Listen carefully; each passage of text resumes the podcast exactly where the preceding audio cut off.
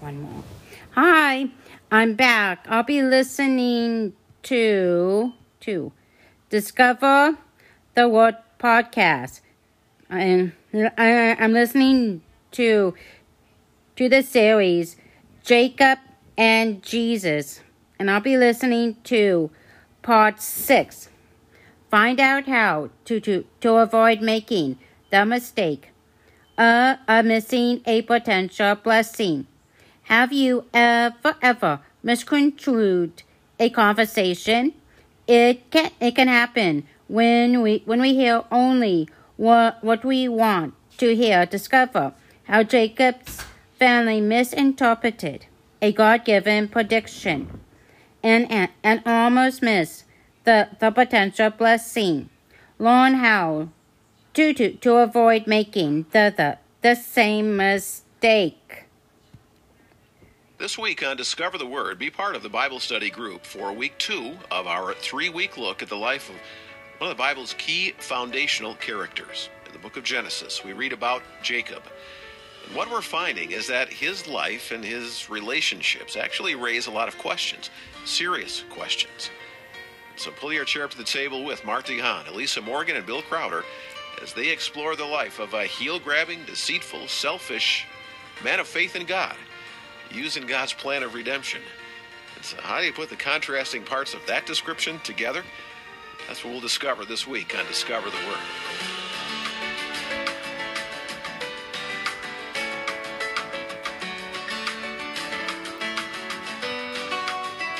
Yeah, hi, I'm Brian and it's great to have you as part of the Discover the Word group today. Discover the Word is the weekday small group Bible study from RBC Ministries in Grand Rapids, Michigan. And the group here on this end includes Mart DeHaan, Elisa Morgan, and Bill Crowder. And if you'd like to learn more about them, I would encourage you to go to our discovertheword.org website. There's more information about them there, and if you click on the link to our Facebook page, you will see more info and photos and videos about the group. And of course, there's the audio of all our conversations at discovertheword.org. Well, this week, as I said, is week two of our study of Jacob, and uh, God predicted a number of things would be true about Jacob before they happened. But as almost always seems to be true about the predictions we read in the Bible, the way that those predictions come true is not as simple and straightforward as you might think it would be. Uh, Mart and Elisa and Bill will focus on that aspect of the life of Jacob today. But where Mark begins the conversation is with another example of this prophecy fulfillment twist from Greek history and legend. Mark? In the days before computers and uh, software, the idea of an oracle meant something. Do you recall what it meant? What it was? Kind of a soothsayer, that kind of a thing. And what do you like mean by a soothsayer? Somebody who you went to for the wisdom of the gods or something like Yeah. that. Is that close? Somebody who could channel. Yeah. Like a fortune teller. Yeah, like a Yeah, fortune there you teller. go. Right. Well, mm-hmm. there's this ancient story about what was named the Delphic Oracle, and apparently she was a priestess of the god Apollo. That was what she was thought to be, and she was supposed to, at certain times in the day, channel the wisdom of the god Apollo. As the story goes, the ancient Lydian king Croesus asked this priestess, the Delphic Oracle, if he should invade Persia.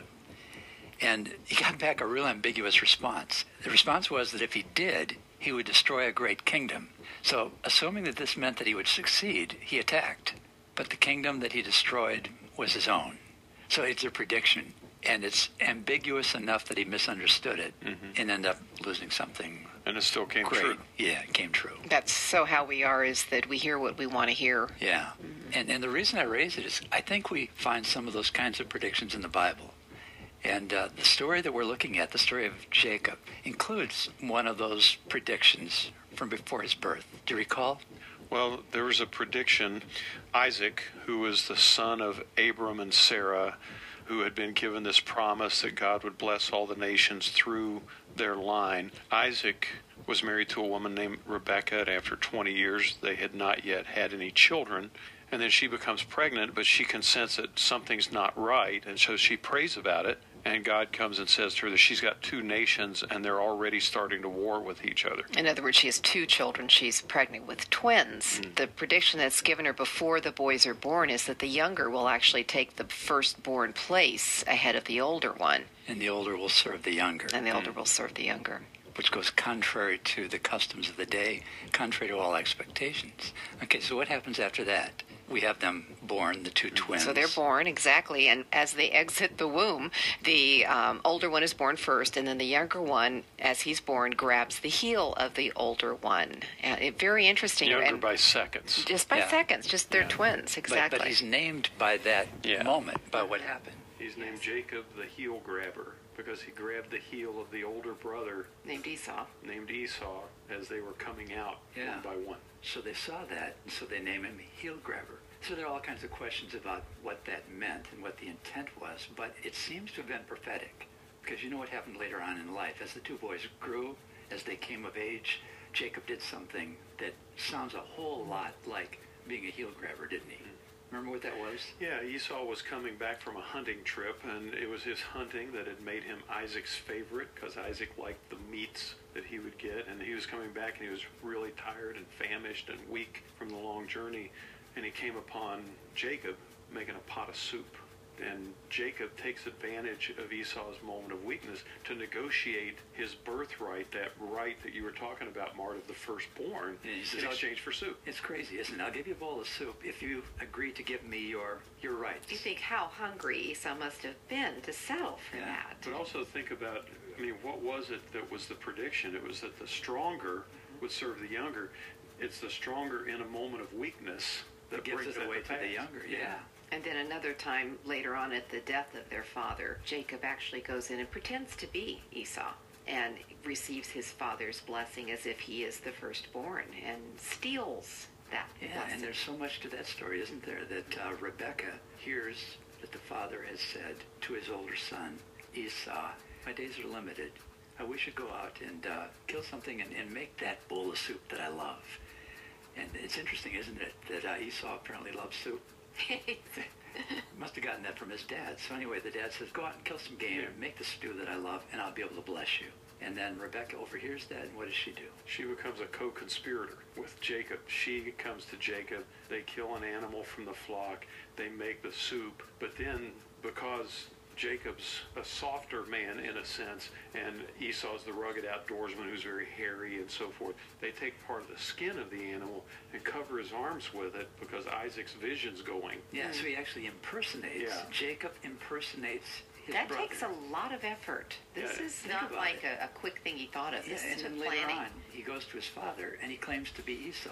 Yeah, he's kind of a wolf in sheep's clothing, taken literally. Literally. Dad, yeah. Dad is very old. His eyesight is bad, and he says, "You know, something's wrong here." He said, "It sounds like the voice of Jacob, but Jacob's here." And says, "No, it's it's Esau." And then he goes ahead, and as you've indicated, he holds out his hands. His dad feels like it's the skin, the hands of Esau. Mm-hmm.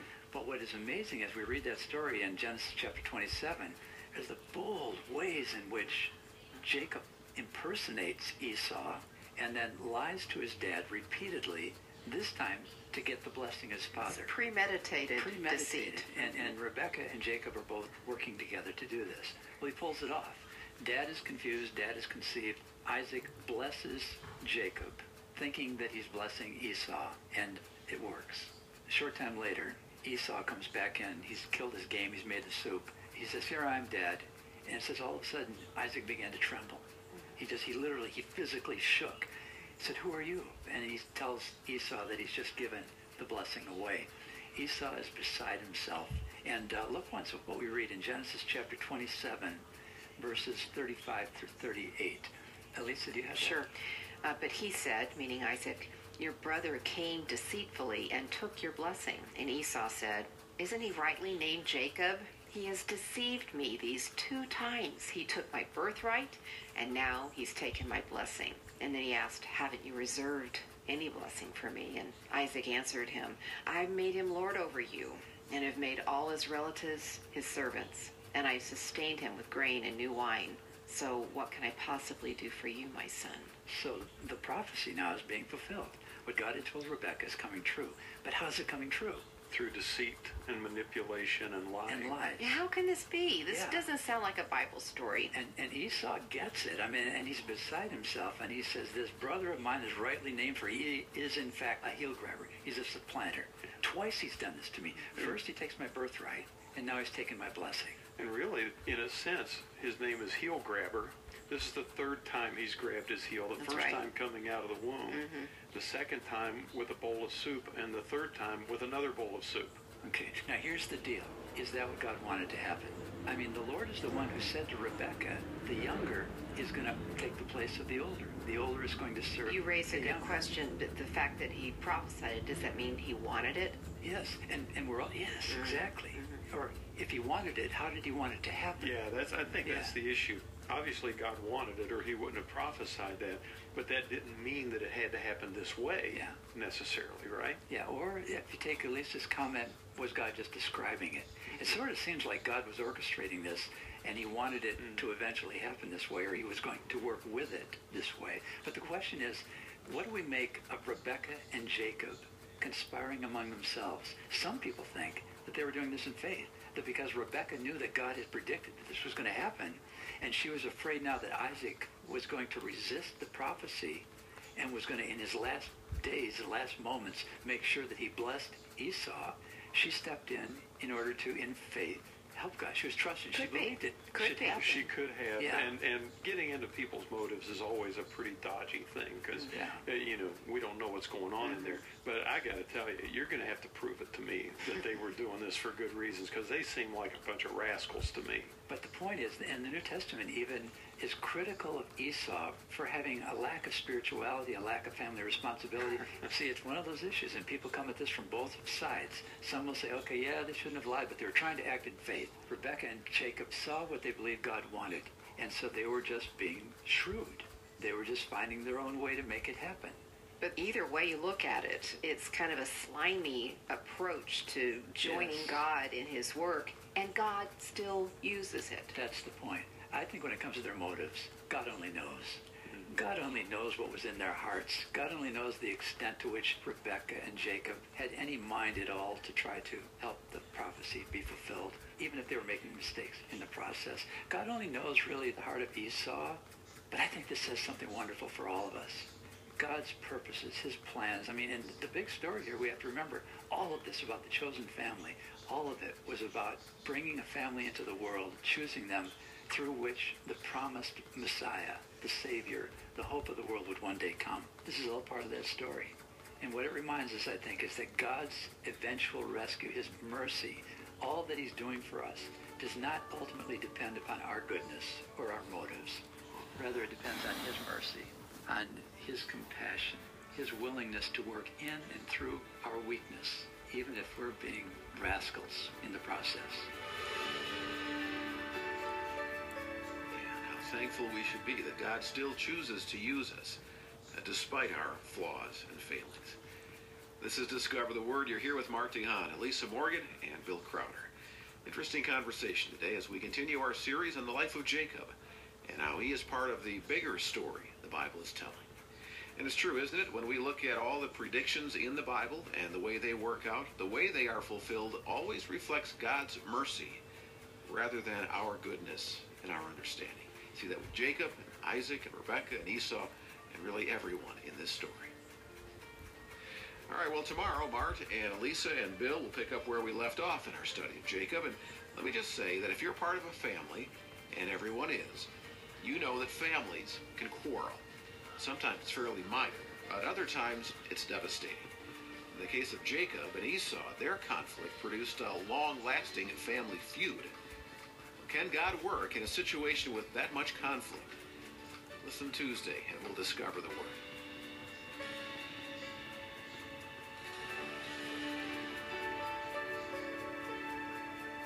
Discover the Word is provided by RBC Ministries, the publishers of the Our Daily Bread devotional. Okay, that's all. Hi, I'm back. I'll be listening to part seven of Discover the Word. Discover the Word podcast, and I'm listening to Jacob and Jesus. Jacob and and Jesus, part 7. Part 7. Find out how God uses flawed families. D- does your family fight and bicker? Bicker. Perhaps there are a or a few skeletons in your family's closet. Don't worry, you are not alone. Let's reveal the, the, the decades old feud that, that took place in Jacob's family and how and how God's mercy showed up in the midst of, of domestic conflict. Do you have a part of your family where the relationships are, well, strained?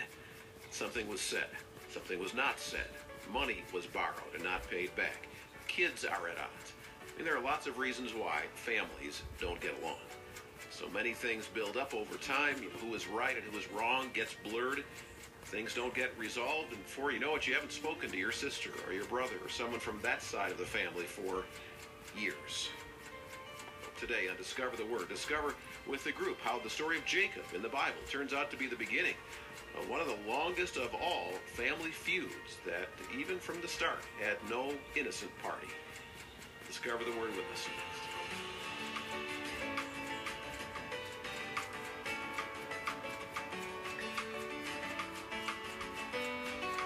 And it is great to have you here at the table with us for our Tuesday time together this week, studying the Bible on Discover the Word. And right now, the group is about the midpoint of our three week look at the life of one of the Bible's key characters, Jacob.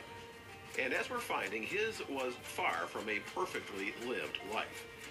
And the imperfect family dynamics are a big part of understanding his life. Now, we've said many times before here on the program that it's important to remember that the Bible is, bottom line, a book about God. And so I think it's been helpful the way Mart DeHaan has led these discussions with Elisa Morgan and Bill Crowder, because while we're studying the life of Jacob, as recorded in the book of Genesis, we are really learning more about God and his plan and how he was and still is at work in the lives of imperfect people. And so, a family feud, that's the aspect of Jacob's story that we want to focus on today. And that's something we can all identify with, can't we? And so Mark and Elisa and Bill begin today talking about probably the most famous family feud in the history of the U.S. Elisa, I've got a hunch that if we were to talk about the Hatfield and the McCoys, that somebody at our table would know something about it. Well, it's not going to be me. Not you? I mean, I've heard of it. Well, there's somebody here at the table who's come from West Virginia.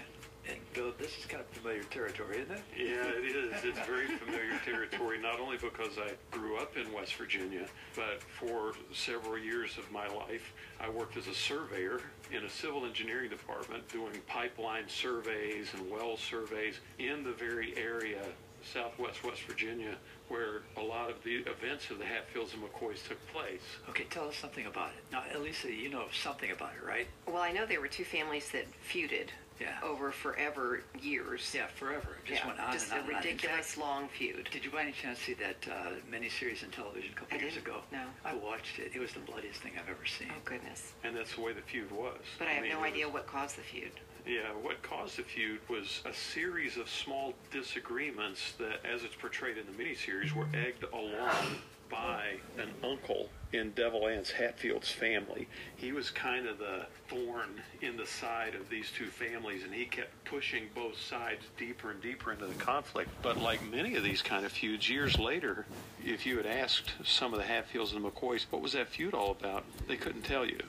But Devil Anse Hatfield was the patriarch of the West Virginia side of this, and then across the river in eastern Kentucky was Randall McCoy, who in their younger years had been the closest of friends. Isn't that the way? They had been such close friends. They had come back from the war, and uh, actually Hatfield had left because he was just so burned out and disillusioned. And McCoy resented that, that he had abandoned the cause of the South. And that may have been kind of an early rumbling in the relationship. This was a family that had intermarried between these two families. And, they were uh, family, not just friends. yeah, Mhm, th- and mhm. and these were family people, and of course, what's so ironic is, as you said, Mark, one of the bloodiest episodes, really, in the history of our country at this level. Well, there's something like that in the Bible, and, and we've been talking about Jacob and Esau. It's interesting that uh, God calls a family. He calls Abram.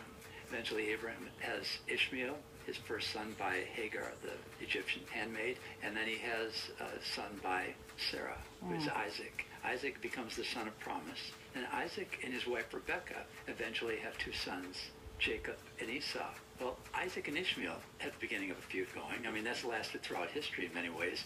And then when Isaac has two sons, they end up mm. in family conflict that just goes on and on and on. We talked in our last conversation about how the conflict began between Jacob and Esau. And we saw that on two different distinct occasions, Jacob had taken advantage of Esau. First time, maybe we could blame Esau and say, you know, he wasn't very smart. He gave away his birthright. He gave away his family inheritance, his responsibility as the older brother in a moment of weakness. But as we know, Jacob was right there. He was ready to grab it. And then later on, Jacob does something along with his mother Rebecca that's even more obvious and more intentionally deceitful. They impersonate Esau. They lie boldly to the father to the point of being able to get Isaac, an aged blind father, to the point where he's blessing Jacob. The wrong family. son. Yeah, the wrong son. Anyway, this whole thing, Jacob's pattern of deceit ends up making Esau furious. And I'd like to pick up the story today in Genesis chapter 27, verse 41. Bill, do you have it there in front of you? Could Yeah, you just read sure verses 41 through 45? Sure. Esau held a grudge against Jacob because of the blessing his father had given him. He said to himself, The days of mourning for my father are near. Then I will kill my brother Jacob. When Rebekah was told what her older son had said, she sent for her younger son Jacob and said to him, Your brother Esau is planning to avenge himself by killing you. Now then, my son, do what I say. Flee at once to my brother Laban in Haran. Stay with him for a while until your brother's fury subsides. When your brother is no longer angry with you and forgets what you did to him, I'll send word for you to come back from there. Why should I lose both of you in one day? It's really a pathetic outcome, isn't it? Mm-hmm. And in our last conversation, we tried to look at this from a couple of different sides. We talked about the fact that Rebecca knew, while she was still pregnant with these twins, that God's intent was that the younger would one day rule over the older son.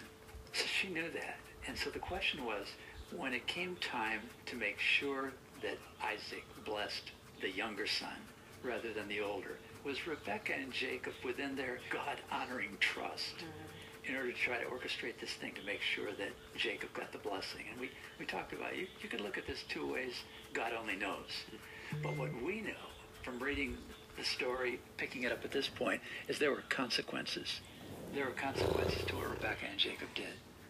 Every action produces a reaction. Every deed produces a response. And so what we do does have consequences. And with Esau, he feels very much as if injustice has occurred to him.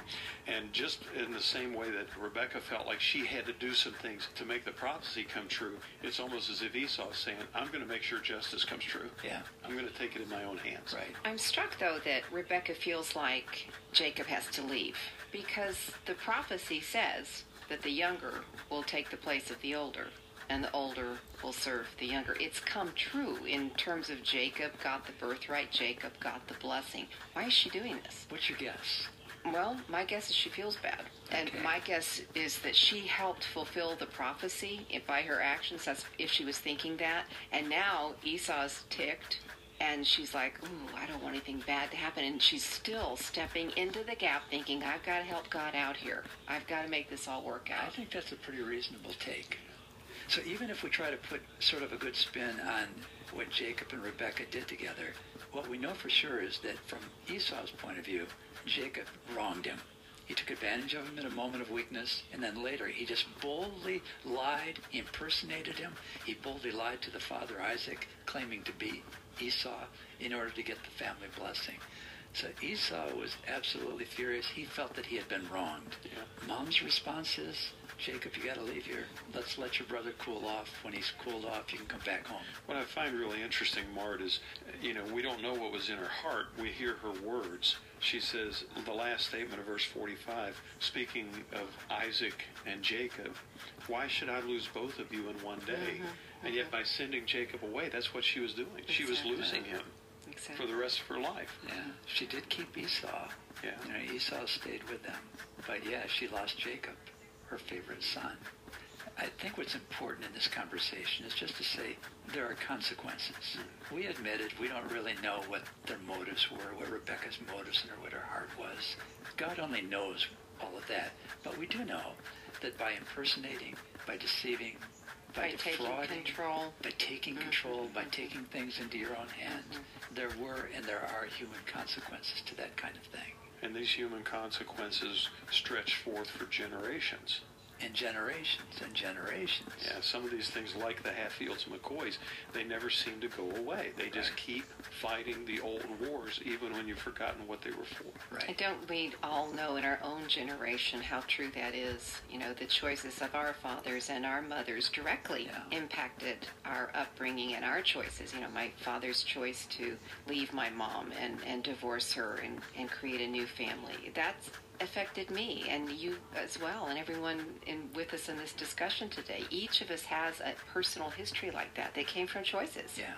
And what we see in this story, we know that God stayed in the picture. Even when Jacob and Esau and Rebekah and Isaac do foolish things, mm-hmm. God stays in the picture. And the big story is he's simply using this very flawed family as a part of his means to bring an ultimate solution to them and to the whole world.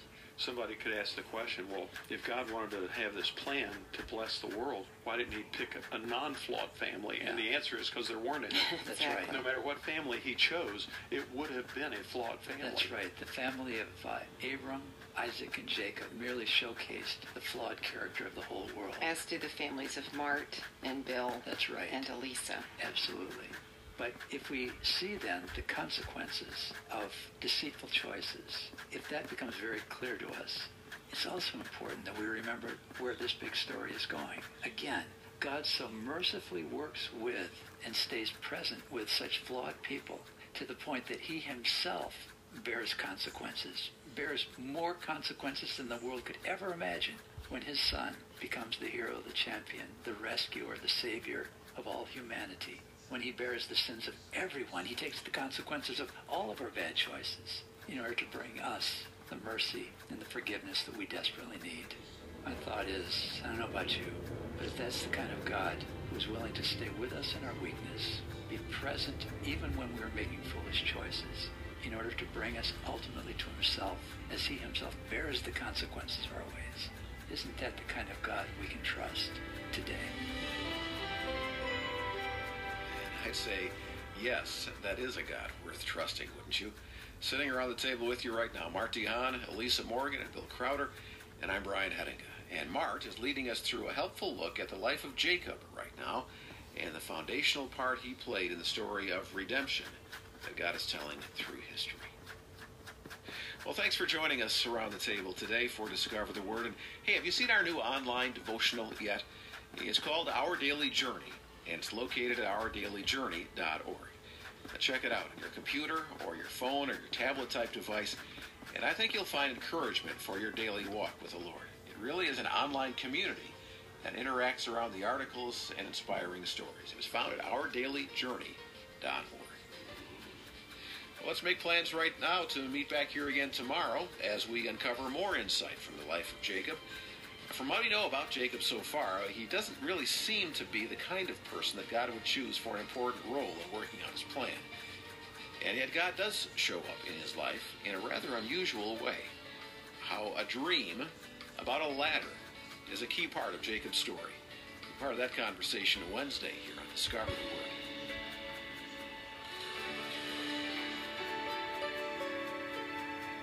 Discover the Word is provided by RBC Ministries, the publishers of the Our Daily Bread devotional. Okay, that's all. Okay. I'm back. I'll be listening to part eight of of of Jacob and Jesus. Jacob and Jesus. On on. Discover the Word podcast. Part eight. Part 8. Let's take a closer look at Jacob's life, transforming vision, exhausted from, from, from, from running from his lies and deceit. Jacob finally fell asleep, and the, and the dream God gave him, gave him gave him turned his entire life around. Have you had a moment that changed your life?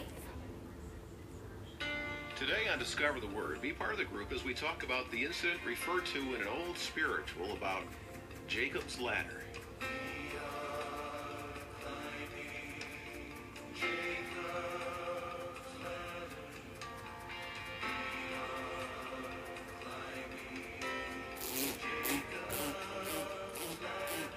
i've heard that song before. I remember singing it as a kid in Sunday school. We are climbing Jacob's ladder. Today on Discover the Word, Mart DeHaan, Elisa Morgan, and Bill Crowder explore that story in the Bible and ask some questions that weren't really raised in my Sunday school experience. I think you'll find the conversation encouraging and faith building as we talk about Jacob's ladder on today's Discover the Word.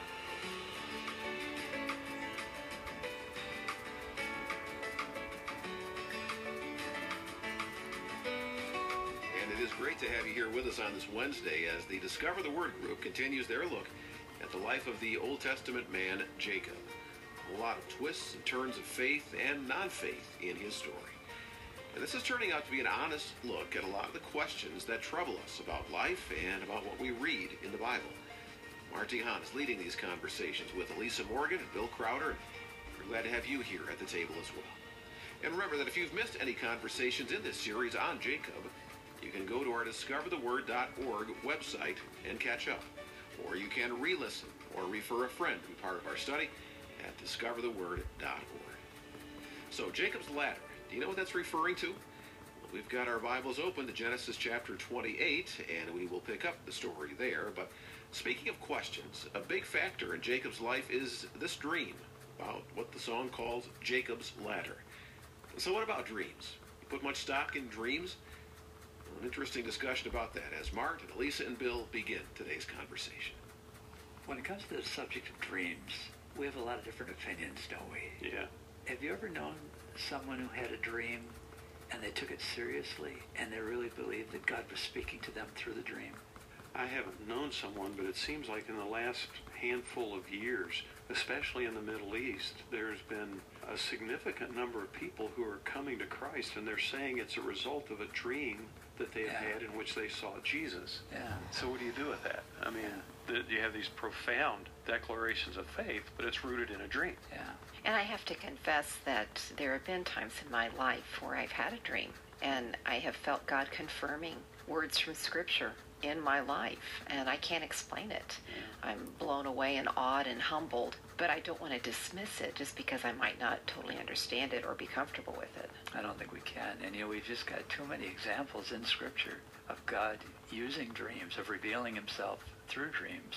The letter to the Hebrews says God in so many different ways has revealed Himself in time past. Well, one of the ways He did it was through visions and dreams. And so today, I think like in the case, Bill, that you describe, I think many of these people, when they hear the story of Christ, make the connection. That's the man that I dreamed about. Mm-hmm. And it's almost like God is using that. And I would think that in your case, you said it was a confirming kind of. Mm-hmm. I actually was in my dream falling off of a cliff and I saw these looked like rocks I was going to fall into and at the last second my body hit this flesh colored surface and I realized I was falling into God's hands and I heard in my dream I am your heavenly father I will never leave you or forsake you and coming from a fatherless upbringing, this was a, a, dream that happened shortly after I gave my life to God. And it was a confirming dream that He had me, that He was real, that I had trusted in Him, and He would be faithful. Yeah, that's beautiful, I think. It was amazing. Yeah. It shapes my life still today. I can see why. Mm-hmm. Oh, we're talking about it because in the, uh, in the story of Jacob, there's this amazing moment of a dream. Children still sing about it today. Mm. But anyway, let's take a look at it. Maybe we better set the story first. Jacob seems to have been a born liar. I mean, at least by name. He's when he's born, he's seen grabbing the heel of his slightly older twin, and he's named a heel grabber, a supplanter. Later on, he uh, he takes advantage of his brother. And then he lies to his father, and he actually defrauds his older brother of a family blessing and a family inheritance. So it, it just all seems to be coming to pass. He, he seems to be a man who has been born to lie. In fact, he, he so enrages his older brother that he literally has to leave home to avoid being killed by him. Well, let's pick up the story here. He gets out on the road. He's leaving home. He's actually, at this point, leaving home with his mother's advice and counsel and with his father's blessing. They just say, okay, Jacob, it's time to go. But he's out there by himself. He's on the road. He knows what he's done. He knows why he has to leave. Possibly two or three days down the road, the sun goes down. He's tired from the journey. He lays down. He finds a rock and uses the rock as a pillow. And in the middle of that night, he has the most amazing dream that we still talk about. Elisa, do you have it in front of you there? I do. If we could pick up the section from Genesis chapter 28 and read from verses, why don't you read from verses 10 through 17? Jacob left Beersheba and set out for Haran.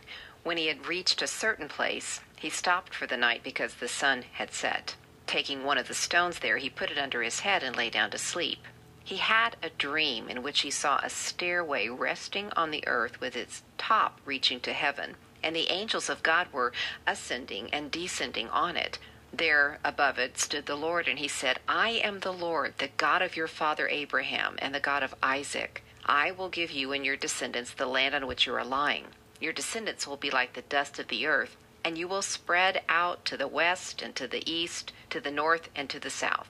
All peoples on the earth will be blessed through you and your offspring. I am with you and will watch over you wherever you go, and I will bring you back to this land. I will not leave you until I have done what I have promised you. When Jacob awoke from his sleep, he thought, Surely the Lord is in this place, and I was not aware of it. He was afraid and said, How awesome is this place! There is none other than the house of God. This is the gate of heaven. How could that be? It feels wrong. It does It just feel feels wrong. wrong. This guy's a scoundrel, and now God's kind of putting his stamp of approval on a scoundrel, and it, and it just feels wrong. He goes out having lied, deceived, defrauded, and he has a dream and God blesses him. How can God bless a person like this that has become like a curse even to his own family? But we don't get to pick. We don't get to pick who God uses, and it's. Um, I But mean, we I, should I, get to pick. I know we should, but you know, I'm just reading these words, and I guess maybe because I was the one reading them out loud, they really hit me. And and how can you deny that this is God? I mean, if we say it seems wrong, we're saying God's wrong. I mean, maybe we don't understand it, but my goodness, this is what He did. This is what He said. Yeah, and I believe everything you just said, and it still feels wrong. and, and I know mm. theologically, you know, if we dare use that word, I know that theologically this story is running on two tracks at the same time. It's running on a human track, which is the track we feel closest to, and it's also running on a divine track, which we don't have a clue about yeah, most yeah, of the time. yeah. As is God's Yeah. story in us, So, so another. let's try to put it on the tracks that we can understand. Mm-hmm. Bill, try to imagine Esau. What if, after having this dream, Jacob had somehow gotten word home about what had happened to him on the road? Mm-hmm. What if he sent back word about this dream that he's gotten and of a God who has promised to bless him mm-hmm. and to protect and provide for him on the whole journey, on the road ahead, and bring him back safely home? And that through him, he was going to actually end up blessing the whole world, all the families of the world. If you were Esau and you heard that, what would you think? Out of all the people in the world, you pick him. Yeah. I mean, he seems to be the most undeserving, the most unlikely, and from Esau's point of view, probably the most wretched person he knew. Yeah. If you were Esau, would you want to believe in that kind of a God? No, and my first inclination might be to say, well, you might bring him back here safe, but he's not going to be safe for long. Okay. I'm going to take care of that. Yeah. Good, Bill. That's good. And Elisa, if you were Rebecca and you got back word that this had happened, how would you feel? Oh, I'd be like, yay! I was right all along, and look how I helped God out, and he's so lucky to have me on his team. And there's a little bit of a parallel here in the story of Joseph. Joseph was Jacob's favorite, and he was the one receiving the special gifts, and he was the one who had most favored status in the family. And the brothers resent him for it. And then Joseph gets dreams that show, oh, great, now he's God's favorite too. What are we supposed to do now? Yeah. You know, how can we ever have a chance? He's dad's favorite, he's God's favorite. We lose. So it raises questions. What I find is so interesting is if we go forward many hundreds of years to the New Testament, to the day that the son of Eve who was promised to be the deliverer, we now look back, we know that when Jesus came, he fulfilled God's promise to Satan that one day a son, a descendant of the woman, was going to crush the head of the snake, even though he himself would take a bruise to the heel. When Jesus comes and his public ministry is just beginning, there's a conversation in John chapter 1 that, believe it or not, links back to Jacob's dream. Do you remember that story? Yeah, um, it's a story where he encounters a man named Nathaniel. Yes. And he meets him ostensibly for the first time, and he says, Behold, an Israelite. And of course, Jacob's name was changed to Israel. So it's a son of Israel in whom there is no treachery, which sounds impossible at Yeah, this point in whom- Jacob's story. In whom there is no guile. What was Yeah. interesting, I think it was Philip, wasn't it, who brought Nathaniel. He said, mm-hmm. I've got someone I want you to meet, Yeah. the Messiah. Yeah. And he says, it's the rabbi from Nazareth. And Nathaniel's response is, can anything good come out of Nazareth? And I think it's kind of to that that Jesus is saying, behold, an Israelite in whom there's no guile. Here's somebody who tells it like it is. He speaks the truth. Yeah. He's not a deceiver. like his great, great, great, great, great grandfather. Exactly. and, and then Jesus kind of teases him a little bit more, and he talks about having seen Nathanael while he was yet under a tree, and this would have been in the instant that Philip was finding him. And Nathanael was just blown away. How because you know? Jesus wasn't there. Jesus wasn't was there. his How could you know? And Nathanael's at a point where he says, "You are the Son of God. You are the promised Messiah." And then Jesus says something absolutely amazing. He said, "You're amazed by this. I tell you, in the days ahead, you will see." And then he makes a reference to what commentators say is Jacob's ladder. He said, "You'll see the day in which you'll see angels ascending and descending on the Son of Man." So Who's that a reference to? was Jesus. Yeah, the So Son. Jesus is the ladder. Jesus. Yeah. So the dream where Jacob saw this happening, Jesus knows about, and he's actually addressing it. Yes, and he's actually referencing claiming it. to be the mm-hmm. staircase, and claiming, the ladder. He's claiming to be the fulfillment of to the be dream. the fulfillment. Mm-hmm. And here's the thing: the fulfillment, which means what?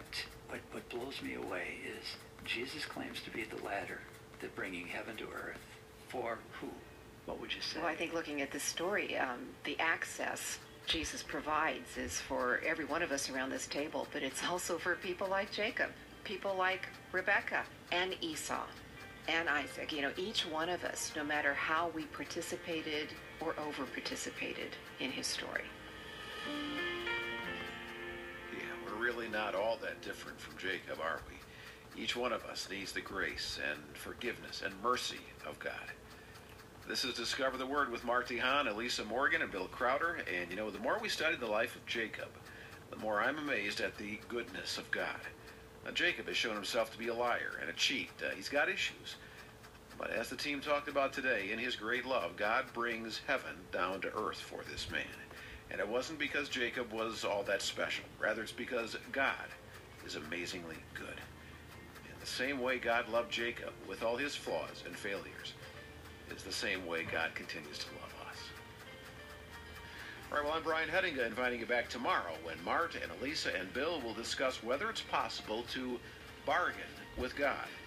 Does God respond to a help me in this situation and I'll follow you kind of prayer? Is it possible that a bargain with God could be a first tiny step of faith?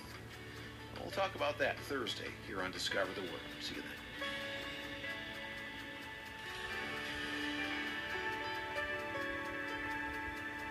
Discover the Word is provided by RBC Ministries, the publishers of the Our Daily Bread devotional. That's all.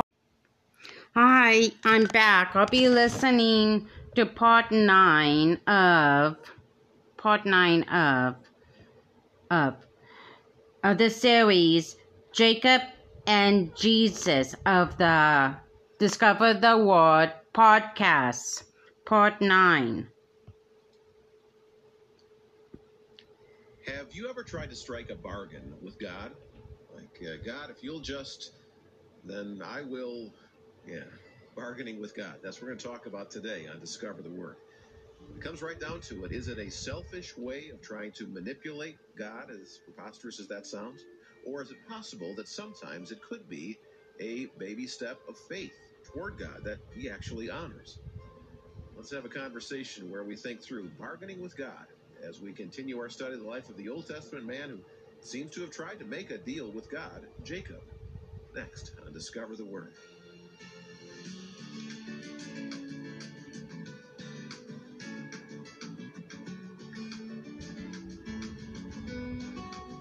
And it is good to have you here at the table with us as the Discover the Word Bible Study group gets together again today.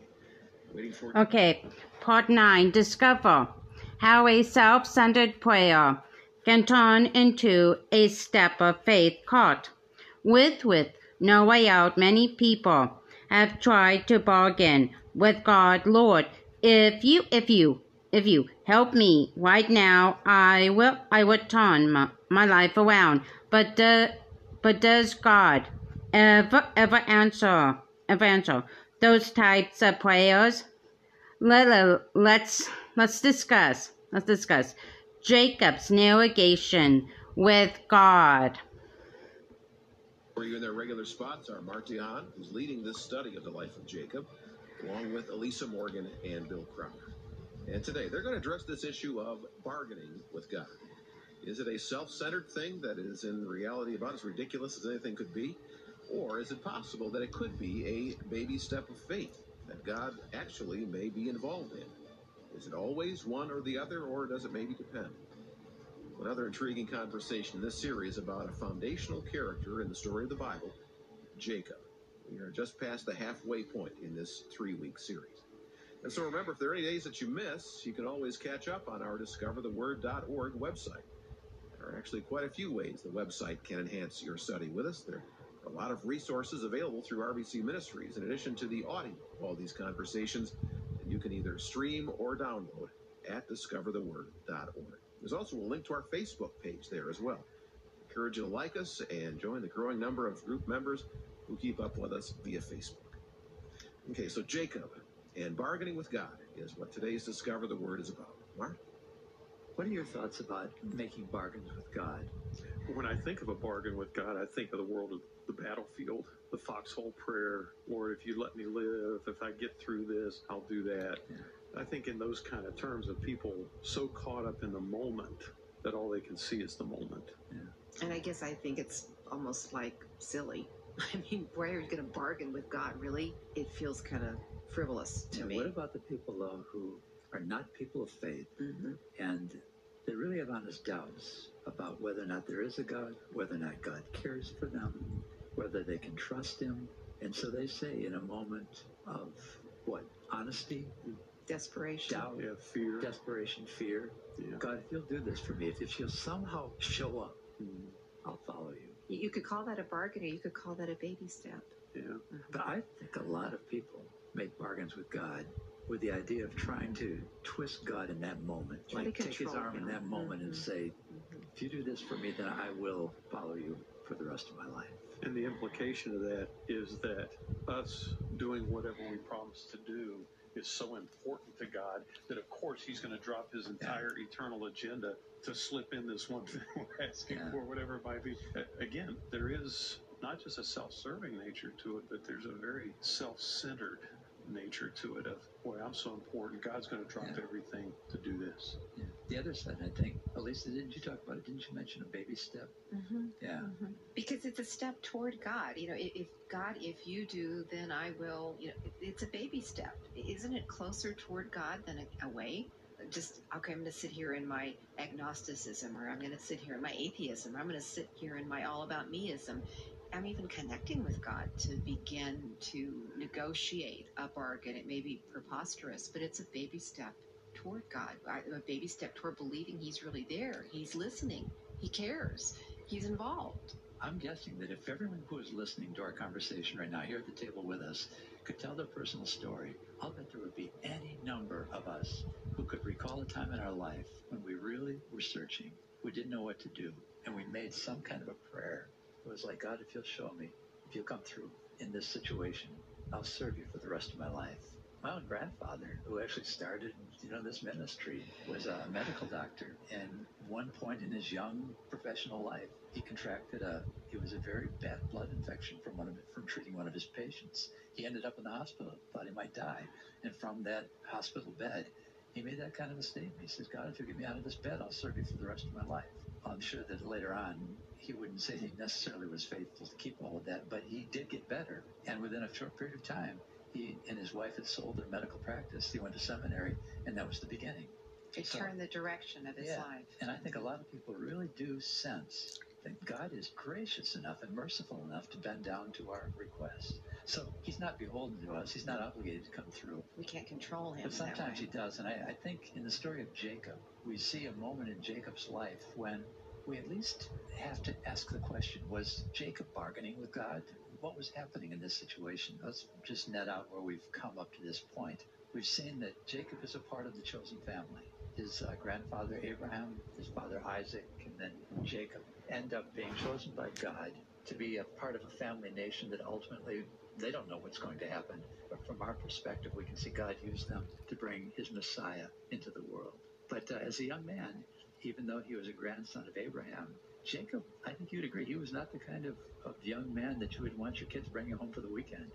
He was a liar. He was a deceiver. He was like a curse to his own family. In fact, he made his twin brother so angry that Jacob had to leave home to avoid being killed by his twin brother. We've already seen that a couple of nights into his journey, Jacob was laying, he went to sleep under an open sky, under the stars above, and he had this amazing dream. And he sensed it was really happening. When he woke up, he believed he'd been in the presence of God. This God had promised him that he would be with him and that he would take care of him and that he would provide for him and he would protect him going forward. And then he even told him that he was going to bless the whole world, all the families of the earth through Jacob. That was part of being this chosen family. Well, something happened at the end of that night when Jacob woke up. As I said, he really felt that he'd been in the presence of God. And so here's where the question comes in Was Jacob bargaining with God? Bill, do you have it there? Do you have Genesis chapter 28, verses 18 through 22? You bet. Early the next morning, Jacob took the stone he had placed under his head and set it up as a pillar and poured oil on top of it. He called that place Bethel, though the city used to be called Luz. Then Jacob made a vow, saying, If God will be with me and will watch over me on this journey I'm taking, and will give me food to eat and clothes to wear, so that I return safely to my father's household, then the Lord will be my God, and this stone that I have set up as a pillar will be God's house, and of all that you give me, I will give you a tenth. Now, the question is how are we to read this? Well, There- There's two different possibilities out there. Well, it seems like the key words are if and then. The two key words are if and then. If God does this, then I do that. And so that's where the apparent bargain seems to be taking place. I think if you're going to read it one of two different ways, those two words become really big in there. But I think one of the ways that you can look at it, if you want to put a really positive face on it, is unless I know you're with me, then I can't get it done. I have to know that you're with me. I have to know that you're going with me, or else I'm sunk. I don't have a chance. Hmm. So if you show me you're with me, then I'll try to be with you. Is that kind of close to what you're saying? That's thinking? one of the possibilities. And the other one is, you better show me that you are with me, or I'm not going anywhere. Yeah. The, the question is at this point, Jacob is running from home to avoid being killed by the brother that he's deceived, that he's defrauded of the family inheritance and blessing. Okay? He's running for his life. He's going, his mother has encouraged him to go 500 miles to the north to spend some quiet time with her family up there. Is he a man of faith at this point? Is Jacob a man of faith? We've seen a pretty snarly guy. We've seen somebody who's kind of snarky, you know, who's just disobeying, who's deceitful, who's manipulating. That's what we've seen. And I think that at some point we have to recognize that all of us mm-hmm. who, in our best moments, want to be people of faith, in our worst moments look a lot like Jacob. Yeah. So my guess is maybe so. Yeah. Because It could be. I mean, definitely he has a heritage, and many of us who have a heritage have a season we come to where we decide who are we really going to be. You know, are we going to believe or not? And this is our own, if you will, come to Jesus What do you moment. What do you think is happening here? I think he's growing up and deciding for himself if he's going to trust in God or not. And what is he saying? Is he saying that he's ready to do that? Or is he saying that he's going to wait and see I see whether he's going taking a do that? baby step towards it. And, and what is the baby step? Just being open to the possibility that if God takes care of him, he will make God his God? I think maybe. Yeah. Well, and Yeah. think about the setting for this. He has spent his entire life kind of behind his mother's apron, if I can use that expression, being protected, being cared for, being nurtured, being promoted. Mhm. And now where is he?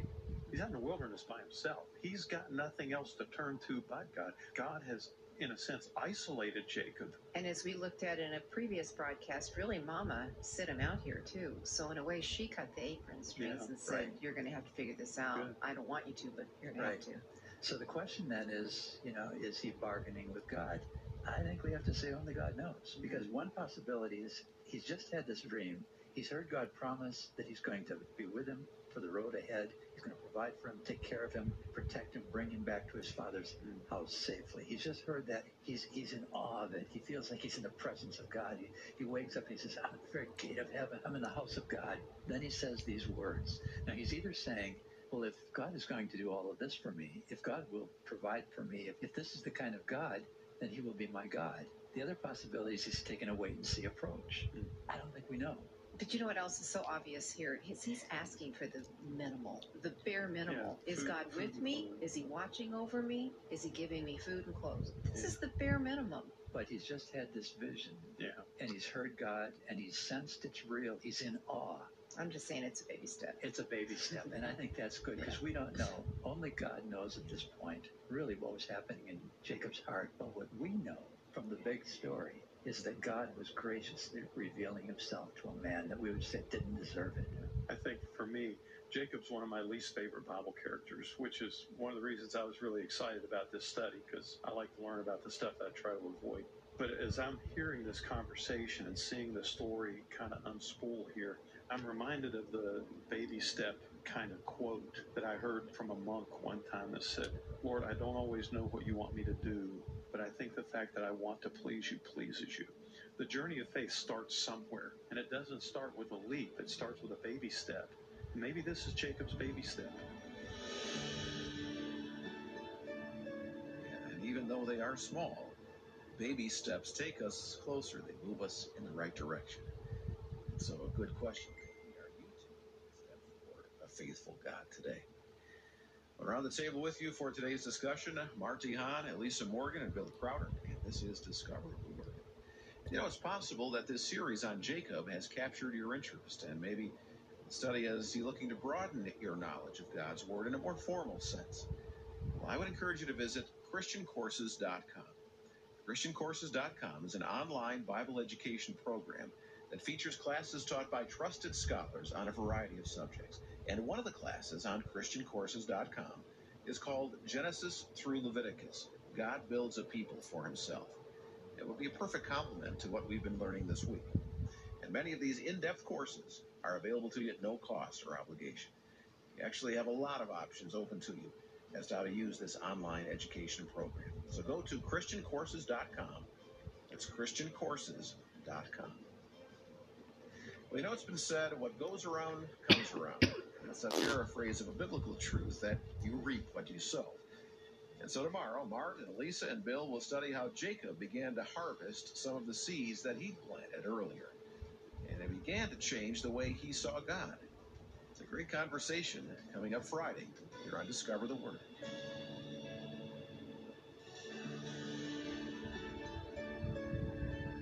Discover the Word is provided by RBC Ministries, the publishers of the Our Daily Bread devotion.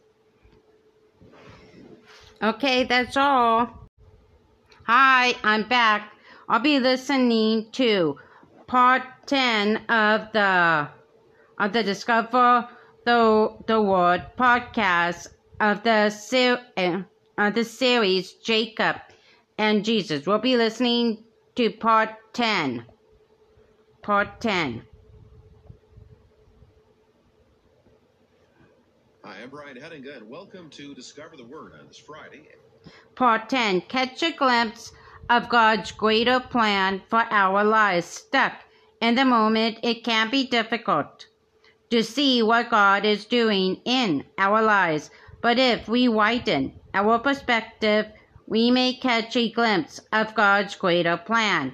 Let's look at the, at the bigger picture in the in the life of Jacob.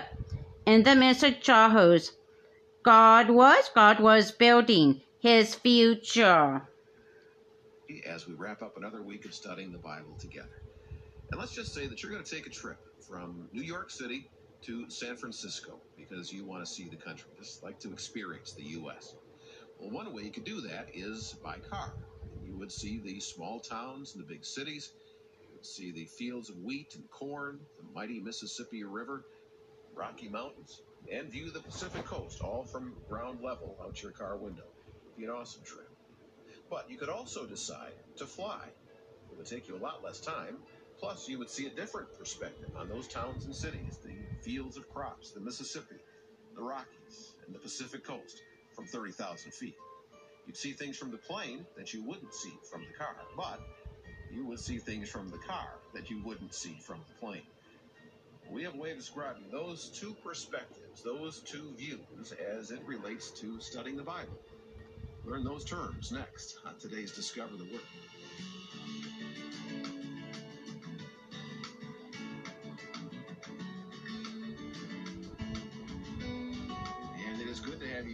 Hi, this is Emily. It's working now. Right now. Mart DeHaan, Lisa Morgan, and Bill Crowder. Okay. The life of the Old Testament man Jacob. Okay. And we will review his life Bye. as far as we've gotten into it in just a moment. And then we'll see how this perspective we talked about is an important one for us as we study the Bible and also as we just live life. Because when you think about it, we spend most of our time in the car making that trip across the country. We're on the ground, living life one mile at a time. But occasionally we get a big picture glimpse at our life and how things are fitting together. That's what we're going to observe about Jacob today. That even though he probably couldn't step back and understand the big picture the guy was working for his good very often, there may have been times that he did catch a glimpse of it, even though on the ground it seemed like things weren't going all that great sometimes. And we'll discover how that's often true of our lives as well. And so, what are the terms for these two perspectives? Here's Mart to tell you. You know, Haddon Robinson, who led us for so many years, he used to talk about the bird's eye view of life or the worm's eye view. And I, we would talk about that. We'd have so many good conversations. But there's really something to it, isn't it? Mm-hmm. You have the worm's eye view of life or the bird's eye view. What does that bring to mind? Well, for me, I remember hearing someone talking about the Tournament of Roses parade. You have this long, multiple miles long snaking parade with all these different things, and they're on Colorado Boulevard. They have these bleachers in front of the Norton Museum or whatever it is, and those people come hours and days ahead of time to sit in that spot, and then the parade goes by them kind of like one frame at a time. And all of a sudden, you know, the parade's up here and the parade's back here, and they're still sitting in that one spot. All they can see is what's in front of them. But if you get up in the blimp overhead, you can see the whole parade from beginning to ending, and it gives you a different perspective on the event because you're seeing it from up above all at once. Yeah. You ever feel like that happens in your own life? Do You ever feel like all of a sudden you start to, oh, I, I start to see it, the big picture?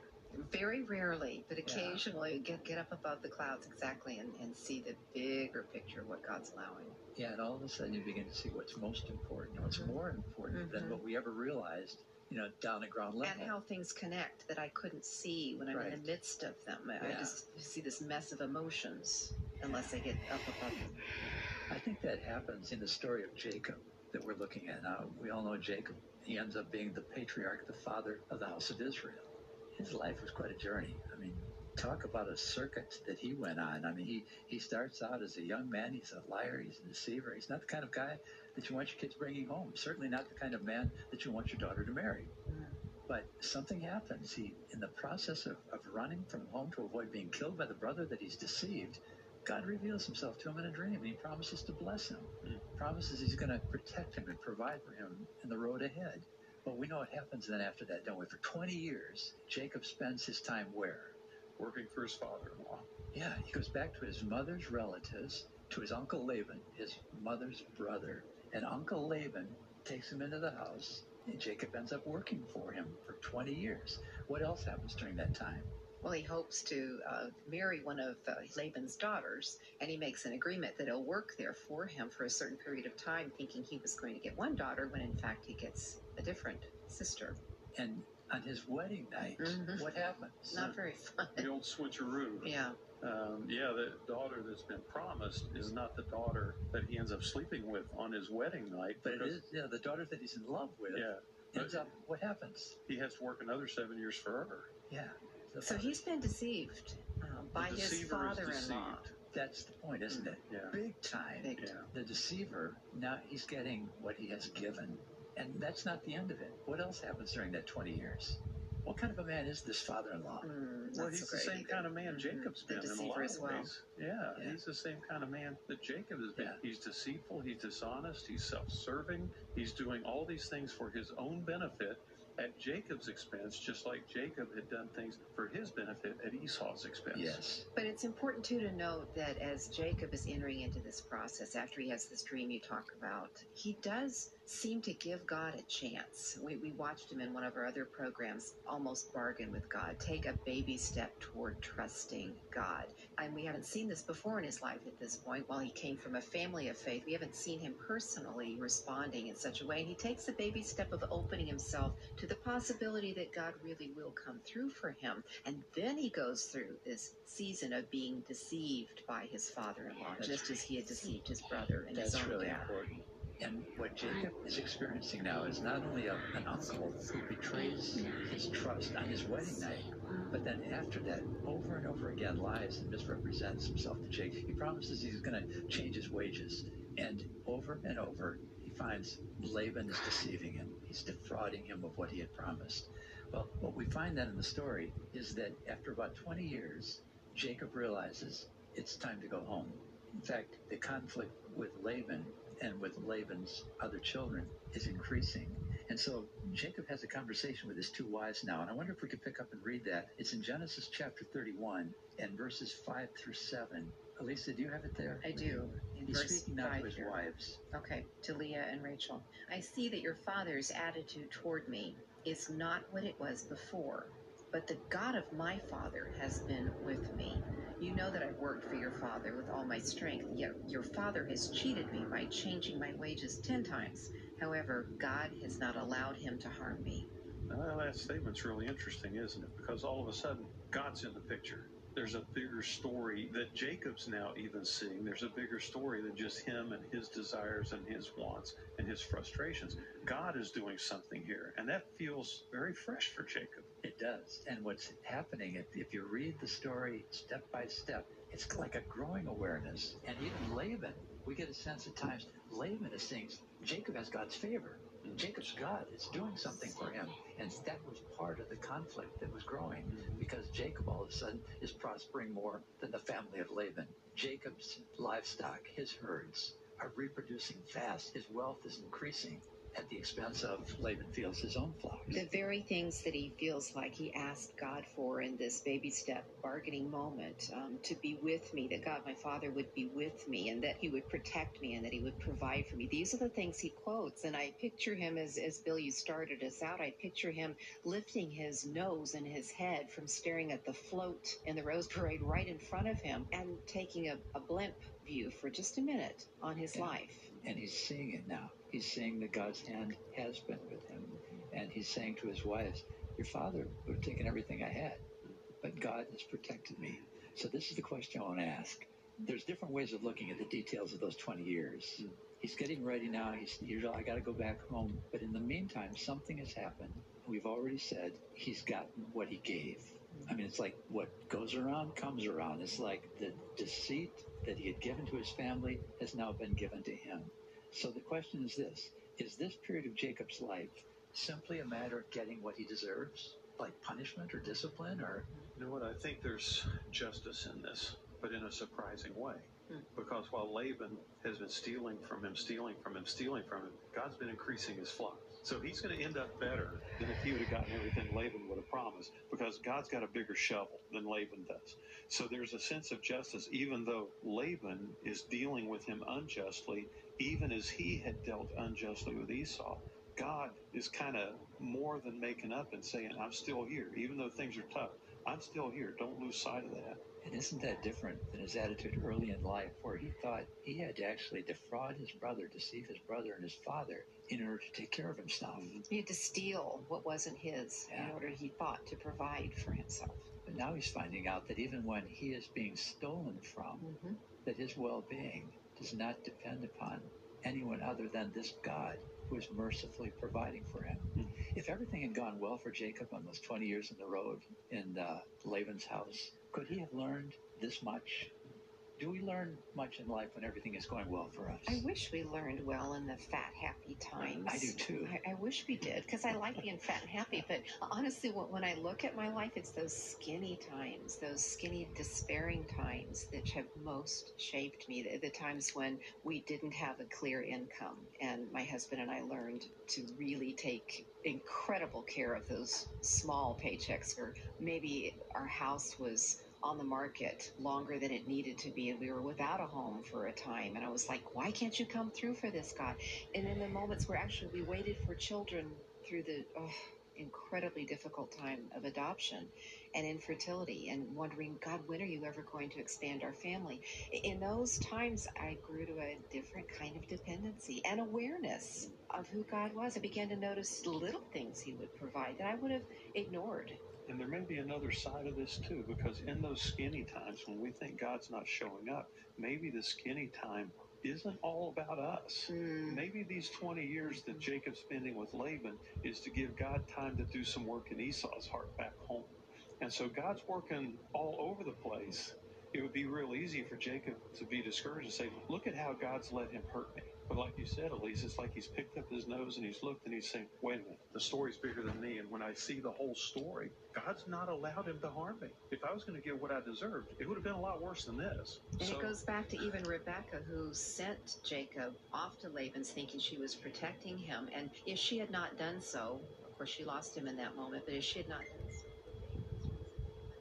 done so, for him to learn these lessons, the whole story is one of God's hand in spite of us and beyond us. That's the big picture, isn't it? That's the big picture in Jacob's life. That's the big picture in our lives. God can do with the worst of our times what we couldn't do with the best of them. All right, with today's Discover the Word, that's Mart DeHaan, Elisa Morgan, and Bill Crowder, closing out week two of our three week look at the life of Jacob.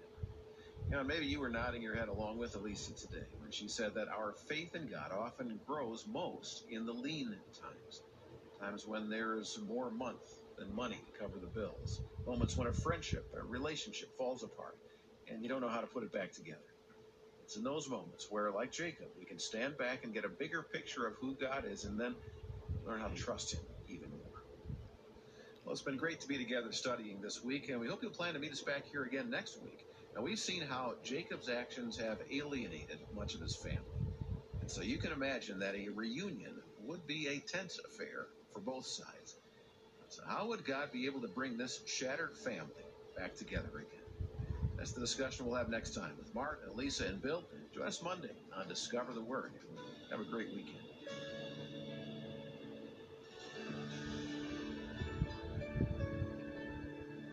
Discover the Word is provided by RBC Ministries, the publishers of the Our Daily Bread devotional. Okay, that's all. Okay, I'm back. I'll be listening to part to part 11 of part 11 of Jacob and Jesus of uh, of Discover the Word podcast. Part 11. Part 11. Let's let, let's lean on the promise of mercy. The Bible warns us, you reap what you sow. The Old Testament char- character Jacob planted quite a, a, a few destructive seeds within his family, the result of which should, should have been a, a, a harvest of, of pain. Discover how, J- how Jacob was received what he, what he didn't deserve, an outpouring of God's grace. What goes around comes around. You reap what you sow. You made your bed, now you have to lie in it. Getting your just desserts or comeuppance.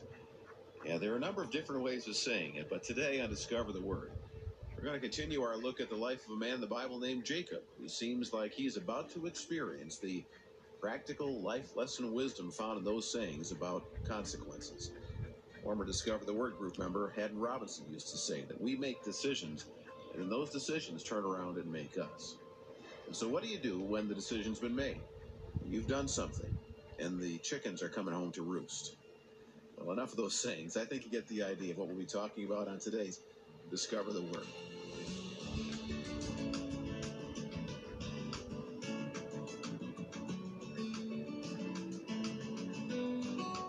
Yeah, great to have you here at the table with us for the start of another week of studying the Bible together on Discover the Word, the weekday small group Bible study from RBC Ministries in Grand Rapids, Michigan.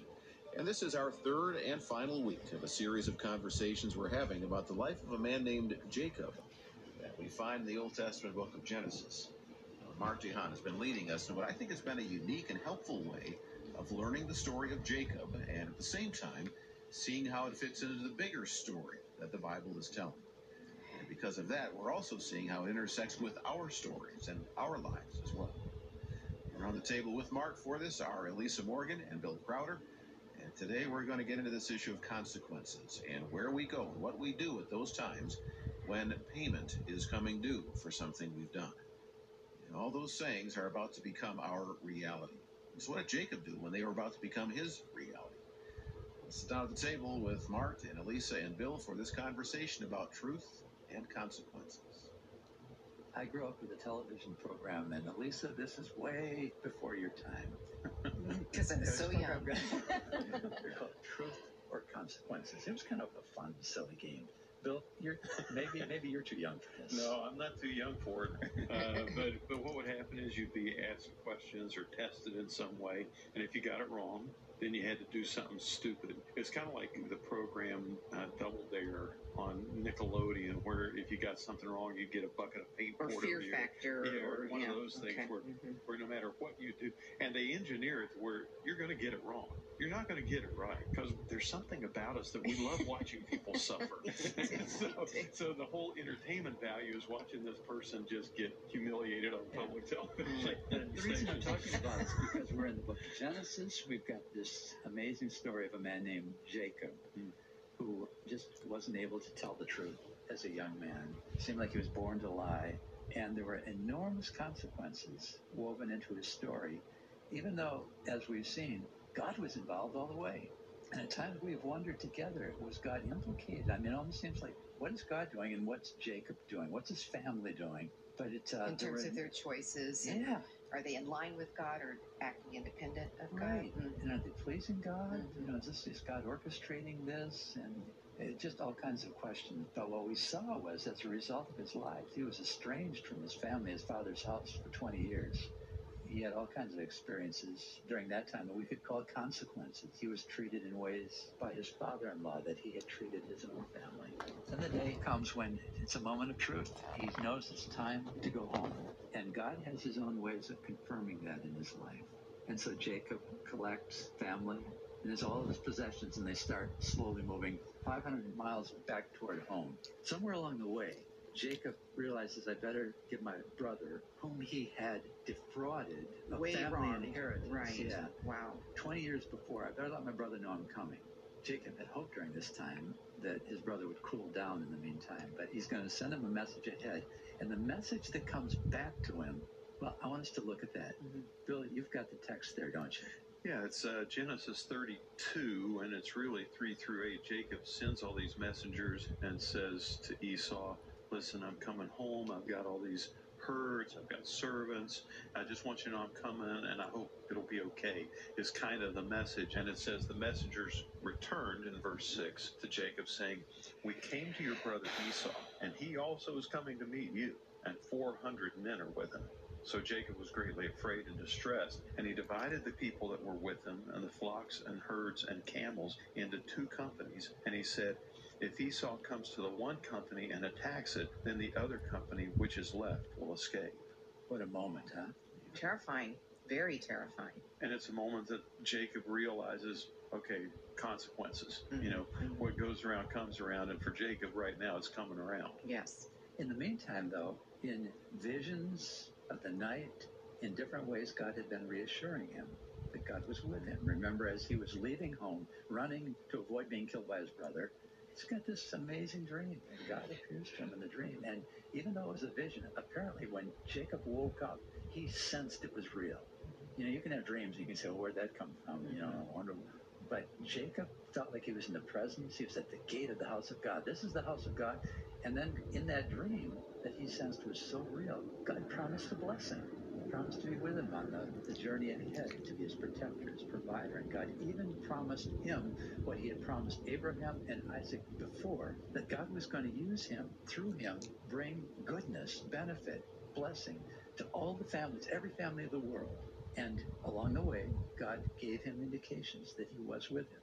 So now Jacob, like I think so many of us realize sometimes, sometimes when you go home, or sometimes there's a way of going home, you have to finally face maybe what you've been running from for a long time. And he probably hoped for the best, but it kind of all of a sudden looks like it's going to be the worst. My brother and 400 men. Yeah, that doesn't sound like a welcoming committee. Or not a very good one, at least. Welcoming Yeah, to what? Yeah. Yeah, it's uh, it definitely sounds threatening. Sounds like war, doesn't it? Yeah, it sure does. So you can see why. Here's Jacob. I mean, he's, we know he's a bright man. I mean, from the beginning, he was Shrewd. Shrewd. That's the word. He was shrewd. And you don't blame Esau. I mean, necessarily. Esau was incredibly wronged. The Oh. injustice was, well, beyond words for us. And even 20 years later, I'm sure he was ripe. He'd with probably been thinking and brooding about that for a long time. And one of the questions that you wrestle with in a story like this in the scriptures is that we have been with Jacob the last 20 years. We've been watching his journey. We've been watching what God's doing. We don't know what God's been doing back home. It's been quiet. That's right. We That's don't right. know what's been going on over there. So No we're, ju- we're just as Yeah. concerned as Jacob is in a sense because we don't know what Esau's bringing either because that part of the story hasn't been told to us. Yeah, not to us, and there's no evidence that he had gotten word from home during that time either. So Jacob is scared silly. But one of the things that he does, and this becomes sort of like high ground in Jacob's life. I mean, he's lived in the valley for a long time, but Elisa, there's this wonderful thing that happens in Genesis In 32 9. 32 9. Yeah. What happens there? Can He prays. He prays.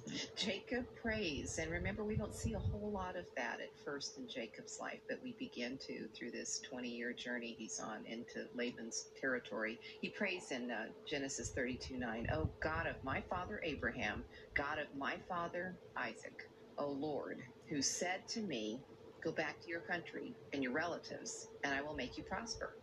I'm unworthy of all the kindness and faithfulness you've shown your servant. I had only my staff when I crossed the Jordan, but now I have become two groups. Save me, I pray, from the hand of my brother Esau, for I'm afraid. I'm afraid he'll come and attack me, also the mothers with their children. But you've said, I will surely make you prosper, and will make your descendants like the sand of the sea, which cannot be counted. You could see him just wrestling between, I'm scared, I trust. Yeah. I'm scared, I trust. Feels like real life. It sounds very familiar to me because we all live in the ether between those two ideas of I'm afraid, I trust, but I'm afraid. I like that little crack in your voice. Yeah. I trust. and the waves continue to come. Mm-hmm. Because what happens next, after praying this wonderful prayer, he starts to arrange gifts, livestock, in like waves. He wants, as his brother and these 400 men are coming to meet them, he wants his brother to all of a sudden find himself coming on a herd of, of oxen and then maybe a herd of donkeys. And each time he wants the brother to say to Jacob's servants who are leading these, What is this? And the servant is to say, These are gifts from Jacob. And the idea is that he's trying to somehow placate the He's brother. softening the moment. It is. So in this moment of truth, he, hear, he gets this message back. His brother's coming 400 men. Jacob prays. He cries out to God for mercy. He says, I know I didn't deserve your kindness. But I desperately need it. And then he goes about to try to placate. What's going on in his heart? What do you think? Do you think he's, is he for real? I- Is he a man of faith? Or is he still scheming? Is he And- still and trying to do it. figure it out the answer is yes to both. I Okay. think there's elements of both in it. When we're under pressure, we default to our defining characteristics. We default to what comes naturally to us. And what comes naturally to him is scheming. And even in this new adventure of faith that he's embraced, that's still kind of his default position is to figure out, okay, I got to make something happen here. And so I think there's elements of faith where he's really wanting to do the right thing. But as you pointed out a couple of times about Rebecca, maybe I need to help God out a little bit. So and, and I think actually there's a smartness to it too. I mean, I do think we default to our natural, but doesn't God ask us to use all of us? Yeah. Uh, it's like a smart trust. It- It's it- like That's the hard part, isn't it? Plus, he owed his brother something. Look, he, he robbed him so many years before. Payback. Yeah. So this here's the deal. First of all, I think we see ourselves in Jacob. I mean, this is like our life. This is what happens. And we know from how the story plays out, it wasn't Jacob that gave the ending. It was God. But as Jacob was waiting, as he did pray, what was the thing that he really latched a hold of? You promised. You promised. in the middle of that prayer for mercy, he recalled what God had promised. So, in the middle of all of his emotion, his fear, and everything, there was this kind of calming presence. God, you promised. You said you'd bring me back. You said you'd bring me back to my father's house and you'd prosper me. And you said that through me, you would bless all the families of the world. That's what we need to do. When we're going through all the stuff that he went, what has God said? What has God promised? To whatever extent we can keep that in mind, that can calm us. That can prepare us for the road ahead. All right, Mart DeHaan closing the conversation today here on Discover the Word. Mart and Elisa Morgan and Bill Crowder discovering another lesson learned from the life of Jacob. Where do we go? What do we do when what goes around has come around and we're about ready to reap what we've sown? In the case of Jacob, he had planted plenty of destructive seeds within his own family, and he knew he should be reaping the consequences. But even though our sin warrants punishment, we don't always get what we deserve. We can do what Jacob did and turn to God for mercy. And it's possible that instead of reaping the just consequences, we can receive undeserved grace. So, where can we go? What can we do? We can go to God. Now, is this what happened to Jacob? More on how this turns out later in the week. Well, I hope you will make plans to join us back here again tomorrow as the group returns to our study of the life of Jacob. After 20 years apart, Jacob struggled to reconnect with the brother that he had cheated. And that inner battle soon became a wrestling match with God. And I mean a real wrestling match. So, have you ever had your inner battles with the Lord? Take a seat alongside Mart and Elisa and Bill as an amazing part of Jacob's story unfolds Tuesday here on Discover the Word.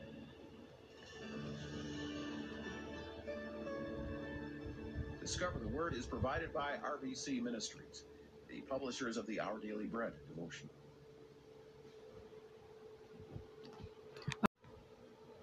Hi, I'm back. I'll be listening to part 12 of part 12 of Jacob and Jesus of this uh, Jacob and Jesus series on on Discover the Word podcast chap part 12 part 12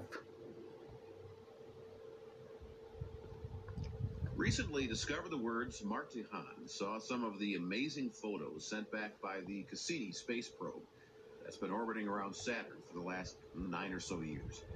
And seeing those photos invoked an interesting response. Whenever I see these pictures, I feel like I go into a crisis of faith. I mean, who is this God who's that great? Well, the follow-on statement to me: Who is this God that's this great, and why would He give a rip about me? Mm-hmm. That's that's where I end How up. does on he even know I'm here? Yeah. Yes. I mean, we're just, I mean, we're not even minuscule. Find out more about why those photos caused that response in today's conversation on Discover the Word.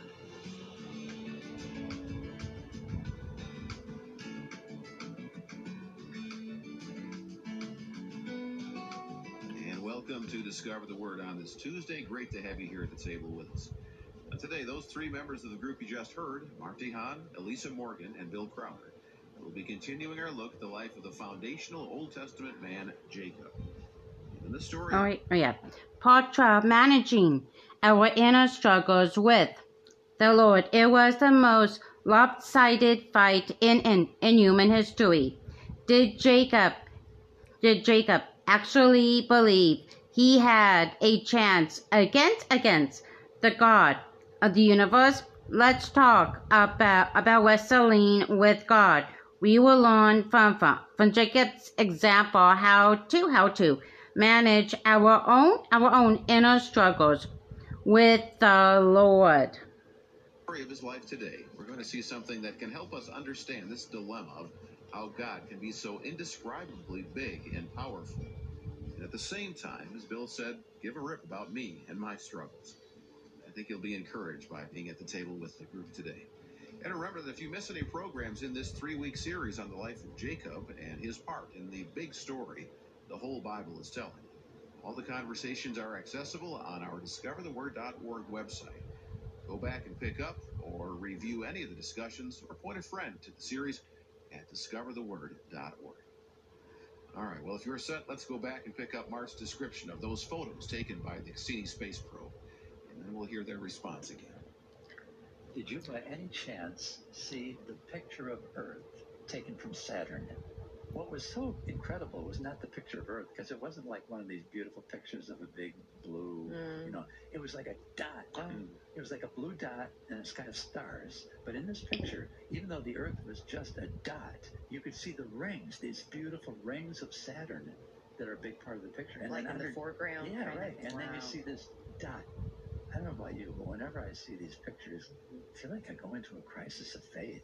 I mean, who is this God who's that great? Well, the follow-on statement to me: Who is this God that's this great, and why would He give a rip about me? That's that's where I am. How does he even know I'm here? Yeah. Yes. I mean, we're just, I mean, we're not even minuscule.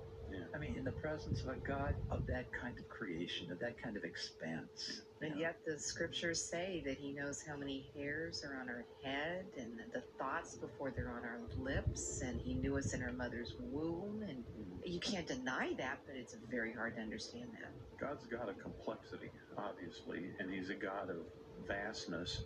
He's also a God of intimacy. Theologians kind of try to balance that on the two heads of transcendence and immanence. Immanence means the Lord God is near you, even in your heart, but yet at the same time, God is so far beyond us. He's so far out of our reach. Those two ideas have to be balanced and held in tension because you can't resolve them. These are But he can be that big and that small at the Yeah. same time. Dimensions we don't understand, That's right. but they exist. And I think in my better moments, I realize what you're saying. He's great enough to be that small, Mhm. to understand the world of the atom. Don't scientists tell us that, you know, as far as you go into space, it's like you can go that far down into the atom and it's just amazing. But life tells us, and the Bible tells us, God is great enough to be involved with those kinds of details in our lives. And really, that's something we're seeing now in, in the story of Jacob.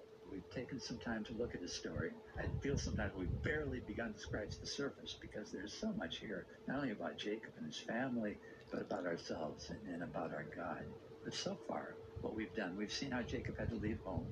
He was estranged from his family because of the lies that he had told. He had defrauded his brother. He was estranged for 20 years. He went to live with his mother's extended family up to the north, 500 miles away, up in the region of Mesopotamia, sort of the ancestral homeland up there. And while he was there, he married actually cousins. It was a, a we talked about it, a complex story, but he ended up with two wives and a lot of kids. And the day came when he had to go back home again. Time to face up to the past, to the sins of the past, to the brother that he had defrauded. In our last conversation, we talked about the fact that on the road, uh, Jacob sent word on ahead to his brother, I'm coming. And he got word back that his brother was coming to meet him with 400 men. Mm. Should he run or prepare? Should he trust God? He had all kinds of emotions, just as we have all kinds of emotions when we realize we have our moment of truth. We talked about the fact that he, in the middle of all that, prayed. And then we talked about the fact that he also did the whole Jacob thing of just trying to figure out what could he do to try to fix this himself. And he, he started to send gifts on, waves of gifts of livestock to his brothers so that hopefully he could calm his brother down and let his brother know that he was coming in good faith. But then in the middle of all of this, there's this mysterious moment, is what it is. It is. We have another nighttime event. And it's interesting. When he was leaving home, about two or three days down the road, he went to sleep and he has this amazing dream. Well, this time, as the sun goes down and it becomes dark and Jacob ends up being all by himself, he gets no sleep at all. Kind of know this story, but I think it'd be good for us to look at it. Elisa, would you just read it? And Bill, no, let's do it this way. Why don't we divide it up? It's a little longer. Good. Bill, why don't you read the first few verses there, and then Elisa pick it up, and then then let's think about what's going on here. We're talking about Genesis 32, and we're going to start with verse 22. And he, Jacob, arose that night and took his two wives, his two female servants, and his eleven sons, and crossed over the Jabbok. A river. Right. He sent them over the brook and sent over what he had. Then Jacob was left alone, and a man wrestled with him until the breaking of day. Now, when he, the man wrestling with Jacob, saw that he did not prevail against him, he, the man wrestling with Jacob, touched the socket of Jacob's hip, and the socket of his hip was out of joint as he wrestled with him. And this man said, Let me go, for the day breaks. But Jacob said, I will not let you go unless you bless me. And so the man said to him, What is your name? And Jacob said, Jacob. And the man said, Your name shall no longer be called Jacob, but Israel, for you have struggled with God and with men and have prevailed. Then Jacob asked, saying, Tell me your name, I pray. And the man said, Why is it that you ask about my name? And he blessed him there. So Jacob called the name of that place Peniel, for I have seen God face to face, and my life is preserved. Now, it says that out of nowhere, a man came and wrestled with him. And yet there's mystery, isn't there, about the identity of this man? And I think a lot of commentators have just quickly interpreted it, and we've just absorbed it, swallowed Yeah. the interpretations without pausing to think, but just looking at, at the text here in the version I'm looking at, man with a capital M, and that's it. We're not Yeah, told anything. no, we're not. Nothing. The only thing we're told is what Jacob seemed to think. hmm Jacob seems to have an idea who he thinks this man is because he says, I've seen God face to face. Yeah. Then he asks him to Isaiah, bless the him. prophet calls it an angel of the Lord. Yeah. So it's called a man. The prophet tells us it's an angel of the Lord or a messenger of the Lord. Jacob ends up being convinced that it's been God. So the question, who is it? Jacob thought that it was God, which is why he gave the place the name that he did. Uh, now, much like when he encountered the stairway with the angels coming up and down, he gave it a name that referenced God. Bethel, house of God. Peniel, I have seen the face of God and lived. So he's connecting both of these events to his God. Right. But now here's the deal. Even if it's God in some form, I mean, how could it be God if it almost sounds like in this case, Jacob was wrestling with somebody who could not overcome Jacob. Remember? And Uh, God certainly could have, right? Yeah, an angel of the Lord. I mean, anybody, the Lord's servant, could overcome him. But What's going on here? But isn't it true that all of us wrestle with God? And for all of us, it's like when my sons were little and we would wrestle on the floor. And I would say, okay, I'll wrestle you with one arm tied behind my back. I mean, isn't that kind of the way God wrestles with us? He doesn't bring the full force of who He is. Otherwise, you know, we'd be consumed in this universe that God is bigger than. Yeah. We'd be dust. hmm First time when Jacob was leaving, running from home, he has this dream. Where is God in that vision? Standing high above this staircase, right? This ladder. God is in the heavens above. This place, in some form, whether it's the form of a man, or the form of an angel, whatever it is, it appears that God has actually humbled himself, lowered himself mm. to the point, like as you indicated, Bill, it's like a father who's just gently wrestling with his children. It's like he's willing to come down to Jacob's level to keep him preoccupied in the night of his fears and to leave him at the end convinced that God has been with him, that he has seen God face to face. Now, what would the effect of that be? The other thing is exactly that is that Jacob has been struggling with his brother for 20 years. He's been struggling with his mother, with his dad, with his birthright. He's been struggling with the consequences of what he did. He's been coming to grips with who he is. But as God, as you suggest, comes down, bends low, Jacob is able to struggle with God. Mm-hmm. The true struggle. And, and in that moment, God allows him to touch him, to reach him, and to realize the struggles that he's been focusing on, sending stuff ahead to uh, appease his brother. That's not the real struggle. God is right, exactly. God has made himself the issue in Jacob's life. And now that Jacob's focus is on this form that he eventually concludes is God. Now, one of the things we've said is that all the Bible really tells tell the story of Jesus. So when you ask the question, could God really become a man? We eventually get the answer. He does. We eventually get the answer in a real man who is all man but all God. In a man who had his own sleepless night. But it was a different kind of sleepless night. A man who struggled with God, but it was a different kind of struggle. We're seeing God bend so low that Jacob can actually access his struggle. God bent low so that Jacob struggled with God. But in the New Testament, in the end of the story, we actually see God bending so low that Jesus takes on the struggle himself, and his struggle really becomes the solution for our struggle. in these two events in Jacob's life, the ladder and the wrestling match, we see both of those things that theologians talk about. In the ladder, we see the transcendence of God mm. and that he's higher and that he's greater and he's above. But when he comes into the dirt to be with Jacob, we see the immanence of God. And we see both of those in the man who became the greater promise that was fulfilled. Transcendence and immanence, a couple of terms that I hope you have a better understanding of now, as we see them in Jacob, uh, in Jesus, and also how they relate to us. You're listening to Discover the Word with Mart DeHaan, Elisa Morgan, and Bill Crowder. And can you relate to this chapter of Jacob's story? Have there been moments in your life when you feel like you're arm wrestling with the Almighty? You know, God has the power to simply pin us to the mat and strong arm us into submission. But as we see in the life of Jacob, God graciously chooses to bend down, to bend low, and struggle with us in the details of our life. Great perspectives today to balance in our relationship with God transcendence and immanence. Well, we are beginning to wrap up this series on a section of the life of Jacob. It's been a helpful and challenging study about how God transformed this liar and deceiver and con artist into a man of faith. And remember, if you've missed any of the conversations in this series, you can go online to our website, which is at discovertheword.org, and you can listen to any of our past or present broadcasts from this series or any that we've done. There's no cost or obligation to do so. Just head over to our website and listen at discovertheword.org.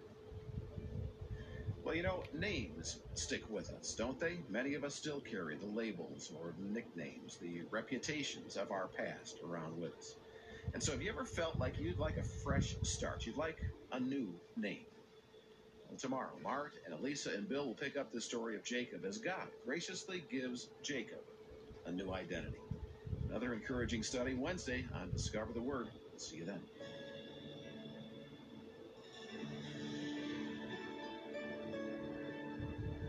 Discover the Word is provided by RBC Ministries, the publishers of the Our Daily Bread devotion. Hi, I'm back. I'll be listening to part 13, part 13 of of the series Jacob and Jesus uh, on the Discover the Word podcast, chapter thir- part 13. Part 13. Discover who God chooses to be to be part of his family. The more the more we, we discover who the who, who the who the Old Testament character of Jacob was, the more we may wonder why why God would ever would ever want to be to be associated with with, with such a person, let alone have a have a relationship with him. We are getting to know to know the God of Jacob. It's not a common thing, but it happens that people change their name. Marion Morrison, for example, changed his name to John Wayne. Cassius Clay changed his name to Muhammad Ali. Samuel Clemens changed his name to Mark Twain. And a more recent example, singer Katheryn Hudson changed her name to Katy Perry. And so it happens. And it's interesting, it happens in the Bible quite a few times where someone's name is changed. Abraham, Sarah, Paul, Peter. This is actually pretty long. Today on Discover the Word, be part of the group as we look at one of the incidents in the Bible where a name was changed. We'll learn about the circumstances surrounding Jacob's name change and what his name was changed to. Discover the Word with us next.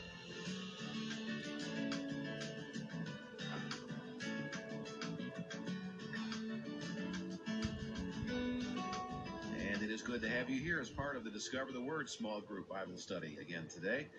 On the table waiting for you are the three friends you study with each day at this time Mart DeHaan, Elisa Morgan, and Bill Crowder. And right now, Mart is leading a series of conversations about the key Old Testament figure, Jacob. And I think it's been fascinating not to only get more familiar with the story of Jacob, but also to see how he is part of the larger story that the Bible is telling. As we come down toward the end of this three week study, just remember that if you've missed any conversations along the way, you can go to our discovertheword.org website and catch up. And you can also refer friends to this study, and they can hear the entire thing there at discovertheword.org. Okay, well, today we come to the part of Jacob's life where his name is changed.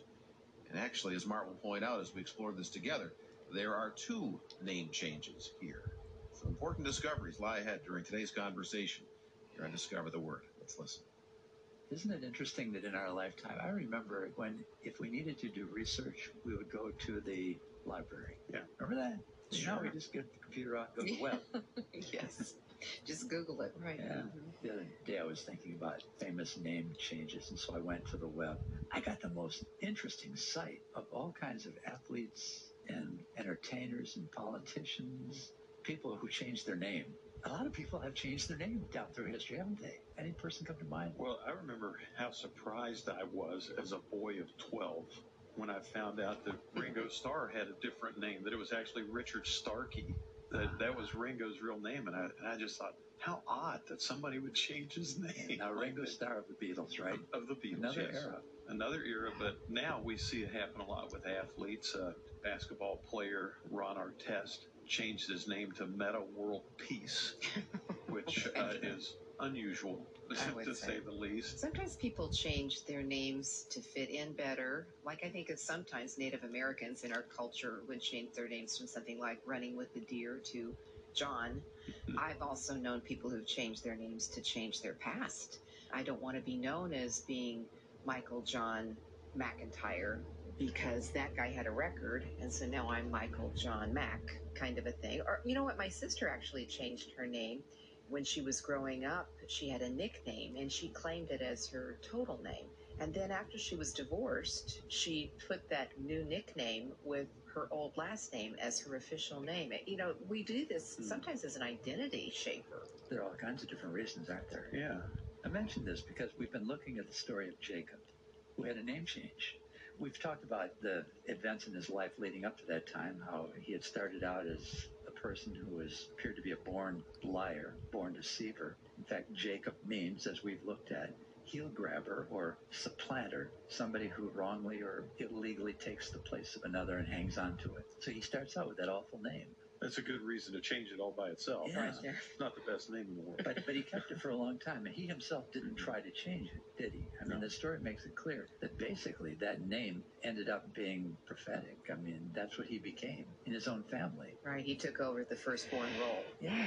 when he was in fact the secondborn. Twins, but still nevertheless he took the birthright of the older. Yeah, and he robbed to get it. He lied to get it. Cheated, Yeah. cut in line. Had to leave home to avoid being killed by the brother that he had robbed. I mean, that he had cheated. It was very descriptive. Yeah, spent 20 years estranged from his family, living with his mother's relatives uh, 500 miles to the north. During that time, we've seen that what he had done to others was now done to him. His father in law was a liar. Mm. His father in law betrayed him in, in many different ways.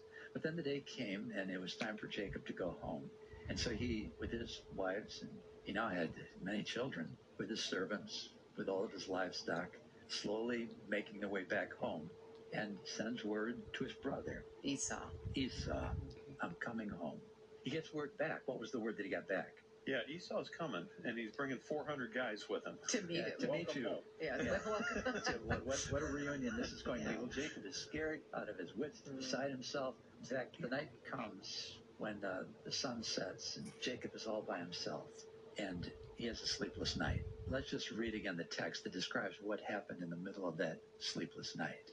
Lisa, do you have it there? I do. This is Genesis 32, verses 24 through 30. Then Jacob was left alone, and a man wrestled with him until the breaking of the day. Now, when this man saw that he had not prevailed against Jacob, he touched the socket of his hip, and the socket of Jacob's hip was out of joint as the man wrestled with him. And the man said, Let me go, for the day breaks. But Jacob said, I will not let you go unless you bless me. So the man said to him, What is your name?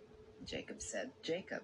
And the man said, Your name shall no longer be called Jacob, but Israel, for you have struggled with God and with men and have prevailed. Then Jacob asked, saying, Tell me your name, I pray. And the man said, Why is it that you ask about my name? And he blessed Jacob there. So Jacob called the name of the place Peniel, for I have seen God face to face, and my life is preserved. Okay, that's the moment of the name change. Hmm. It's quite a moment, isn't it? Yeah. It's a moment of great struggle. Yeah. And it's a very kind of crazy moment too. Here's his hip being touched, and I, Oh, there's all mm, kinds of things weird. here. Yeah, But one of the most amazing things is what we talked about in our last conversation. Whoever this man was, Jacob ended up in the morning being convinced that he'd been in the presence of God. Right, he'd had Somehow an he'd been interaction. struggling with God, whether it was the messenger, an angel from the Lord, or some God was there. He was convinced of that. He was. In the middle of the struggle, or as the morning was about to dawn, the conversation changes, doesn't it? The man says, Let me go now, for the sun's about to come up. Jacob said, I'm not going to let you go until you bless me. Well, then the man asks him a question. What was the question? What is your name? What is your name? And Jacob answered, said, Jacob. Why do you think he asked him his name? Did he didn't, didn't know? I mean, God didn't know his name? I think it may be as simple as the fact that for this transaction to happen, all the cards have to be on the table. So he asks so that the transaction can take place. And when the cards are out there on the table, what are the cards? The first card is Jacob, and the second card is Israel. And that's the transition that this mysterious wrestler is bringing Jacob through. This is who you have been, this is who you now are. In a society and a culture where we wrestle so much with identity Mm-hmm. and identity theft, this had to have been a little mysterious and a little unsettling for Jacob because his whole identity is wrapped up in the name and the many ways he's fulfilled it. And now he's a different person with a different name. And what's that going to look like? It's a crossroads too of Mm. his journey and his purpose in life. I, you know, we foreshadow and flip to Saul of Tarsus becoming Paul, and and we think about other name changes with Simon and Peter. But in this moment, it, it's as if God, in the form of this man, angel, whatever, is bringing Jacob to a crossroad where it's about who he was in the past, but also about God's purpose for who he will call him to be in the future mm. and how he will establish a people through him. It's a completion of a promise, too, that I will make your descendants as many as the sand upon the sea, and that will be Israel. And that will bring a line of people. And while you're looking forward, I'm kind of looking backward. Uh, There- There's so many of these repeated ideas in Jacob's story. This is now the second time he has struggled to get a blessing. The first time was in the struggle to deceive his father, to steal Esau's blessing, and now is the time where he is in the presence of God in some way, pleading for a blessing from God. But there's still conflict involved both times. Yeah. In that sense, do you see any promise in this? Elisa, you described the promise of the future. What about this moment? He's scared to death. His brother's coming with 400 men. And there must be a sense of promise when the Lord says you have struggled with both men and with God you prevail. There's that sense of, okay, this meeting with your brother that you're afraid of, there could be a calming effect to it. I think so, and, we, we've been thinking about what does this word Israel mean, and you know, commentators say it means a prince of God, or you know, we've talked about other things, but more commonly, I think we're agreeing that it means struggling with God, or one who strives with God, or just God striving. You know, all these different, and that's what Bill, as you just pointed out, that's what Jacob does, is he struggles. He's a struggle. All He's his a life has been a struggle, right? But here's the question: How can you struggle with God and prevail? How in the world could God say, or this angel, this whoever, how could Jacob struggle with God and prevail?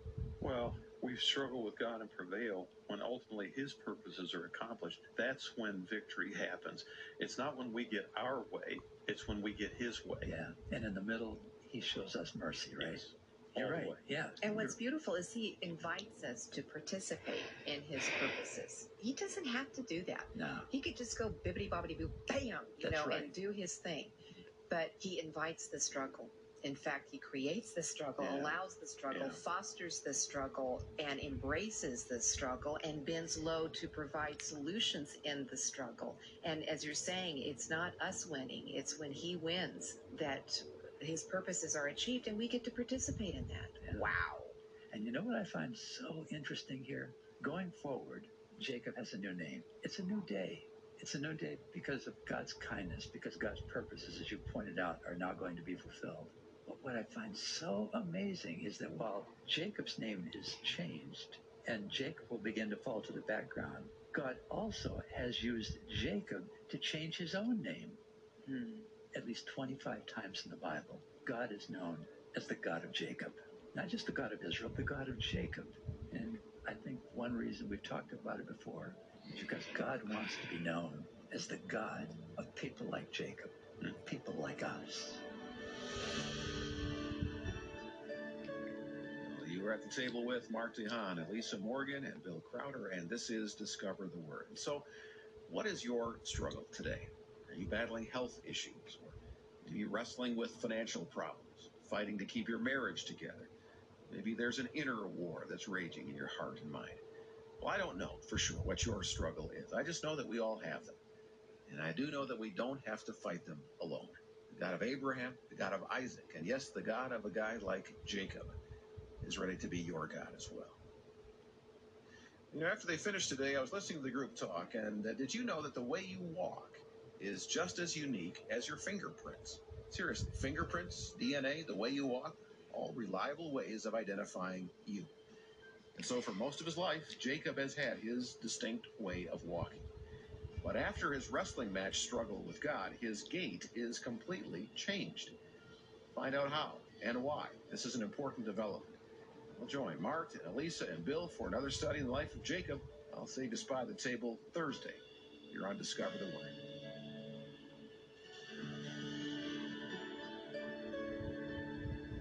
Discover the Word is provided by RBC Ministries, the publishers of the Our Daily Bread devotion. That's all for now.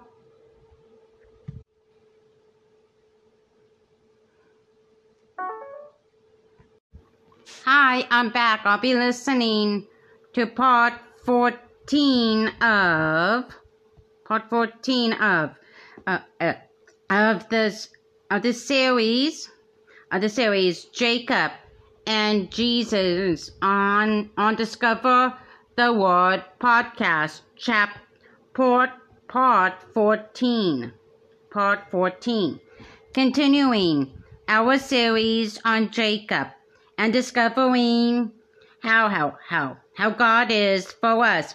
Ever ever felt like you and the Lord were going toe to to to toe over an issue in your life?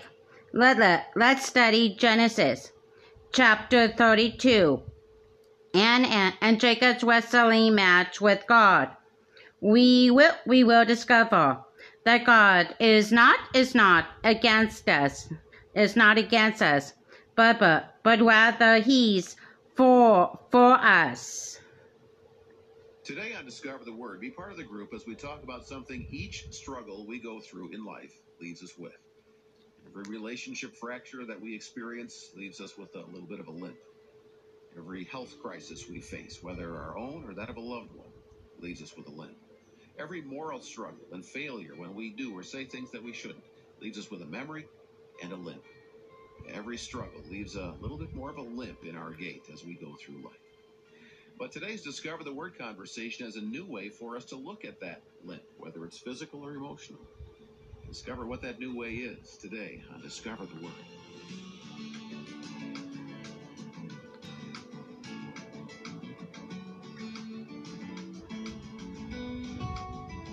Time to get the group back together for our Thursday visit for this week on Discover the Word. Great to have you here at the table with us. And we are coming down toward the end of our three week study of the life of the Old Testament man, Jacob. And this has been a fascinating series Mart DeHaan has been leading us through. And today, Mart and Elisa Morgan and Bill Crowder are going to focus on the significance of something mentioned in the account of Jacob's life in Genesis chapter 32 something that was a lasting reminder of a struggle Jacob had with God, a limp that came out of that struggle. We're going to take a few moments to review some of the high points of our discovering the word together in relation to this story, and then they'll share with us that memorable insight about the value of a limp. And so let's jump right into the study section of our time together today. The conversation begins with an interesting observation and fact about how unique and recognizable the way we walk is. Mart? Have you ever noticed that you can tell people, you can identify them by their walk? If you don't even see their face, but you see them walking away, and you say, I know who that is. Mm-hmm. And, and, then you find yourself saying, well, how do I know that's who it is? Uh, there's a distinctive gait, a pace. Actually, I've noticed that with my husband. Uh, you may not me, appreciate me saying this, but he had a back injury and then he had back surgery, and he carries himself very differently post surgery. He's doing great. You know, he's completely agile, but his walk has changed.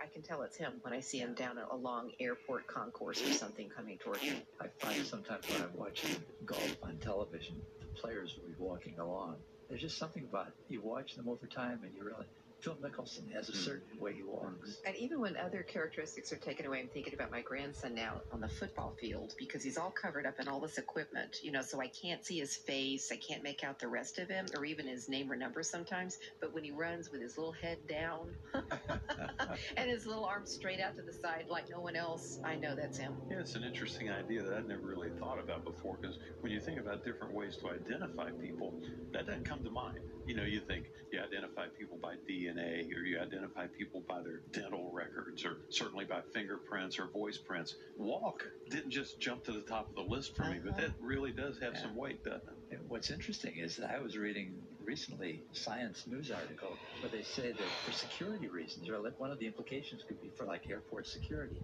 they've actually done extensive research on the way people walk, and they're saying that they believe that the day is going to come when, within a couple of paces, they'll be able to identify a person. Because what they've done is they've scientifically measured and mapped the pressure points within a person's step. And they say it's almost like your fingerprints. There's this hmm. unique identity or configuration mm-hmm. to each one of us in our walk. That feels a little bit like Big Brother's watching you. It You know, does. well, the reason we're, we're talking about this, as you know, is that in the story of Jacob that we've been looking at for some time now, Jacob ends up with a distinctive walk. I don't know if there's any relationship. I'm guessing that there might be. But remember, when he comes into the world, when he is born, he is hmm. born being called a heel grabber By grabbing the heel of his twin of brother. his twin brother. who As comes he is out born, first. he is he is seen, observed, grabbing the heel of his slightly older twin. Mm-hmm. And we, we spent some time in one of our conversations saying, you know, where else in the Bible is heel mentioned?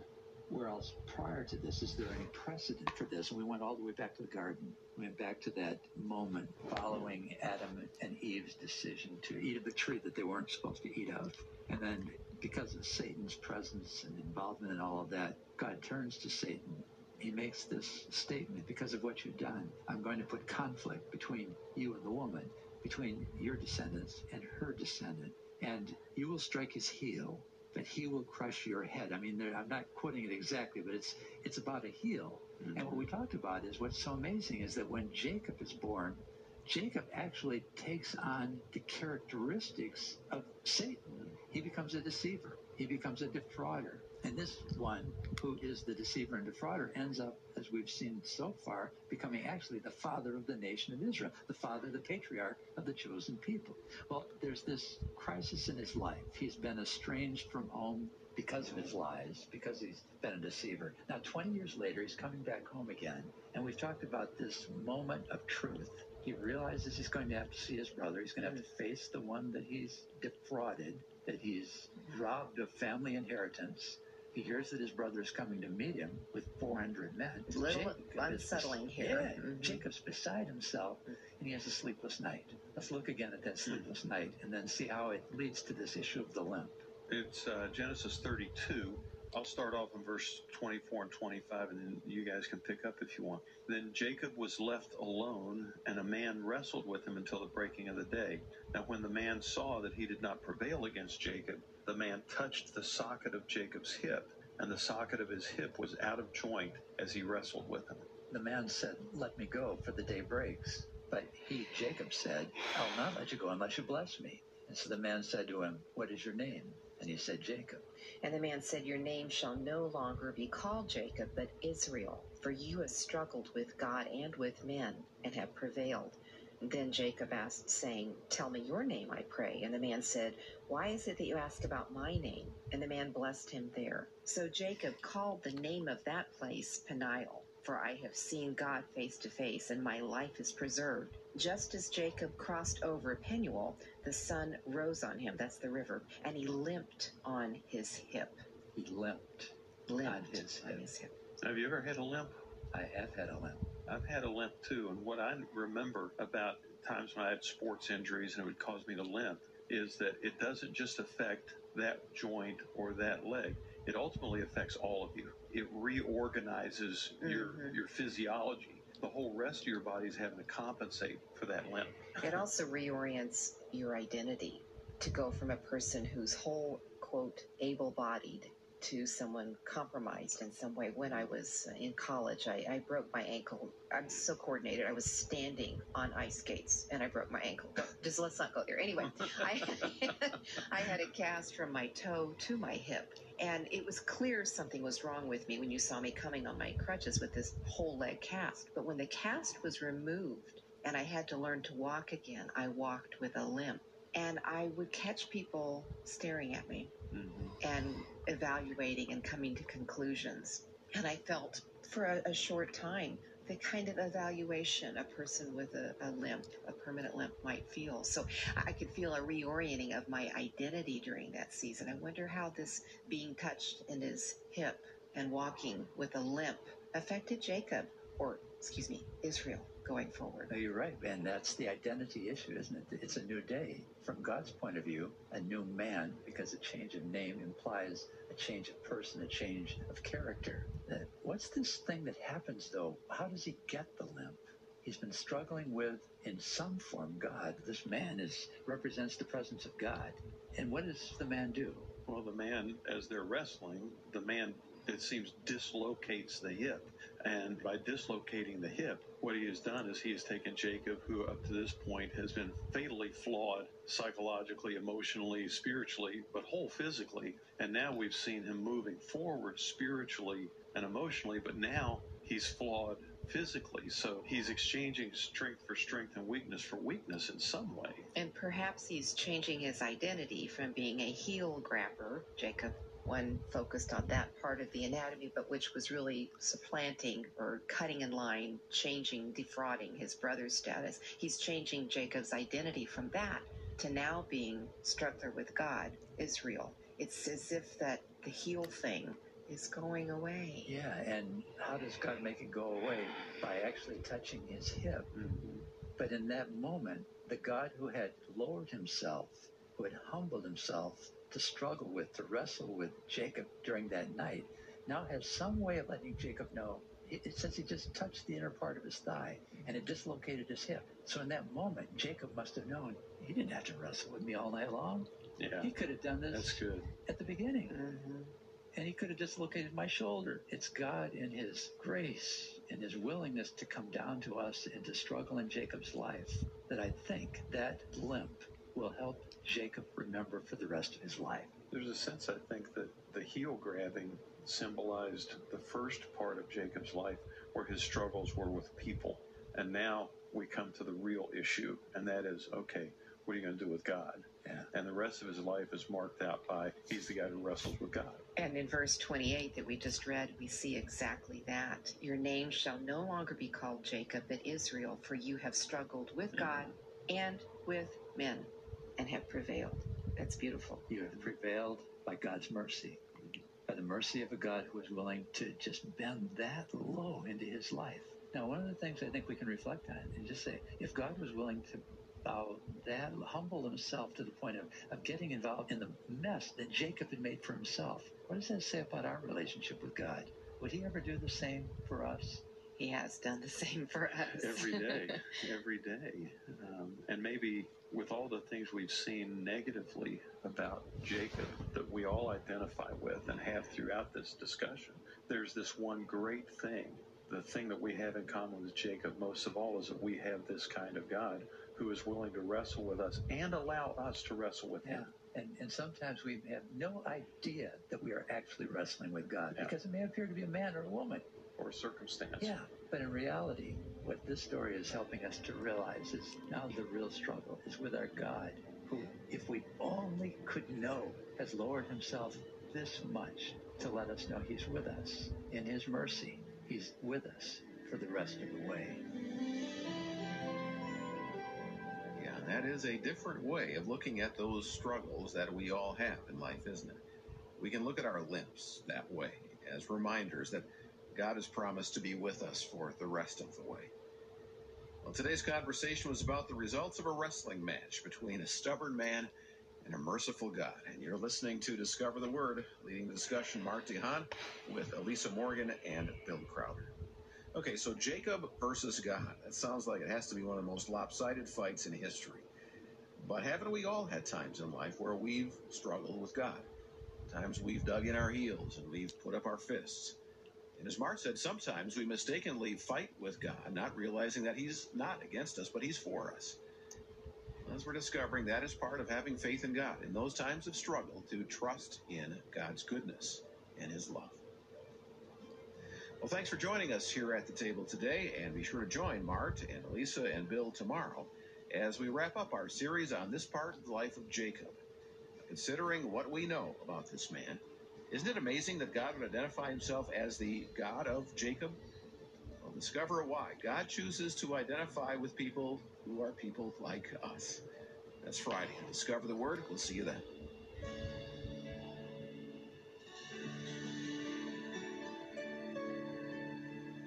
Discover the Word is provided by RBC Ministries, the publishers of the Our Daily Bread devotional.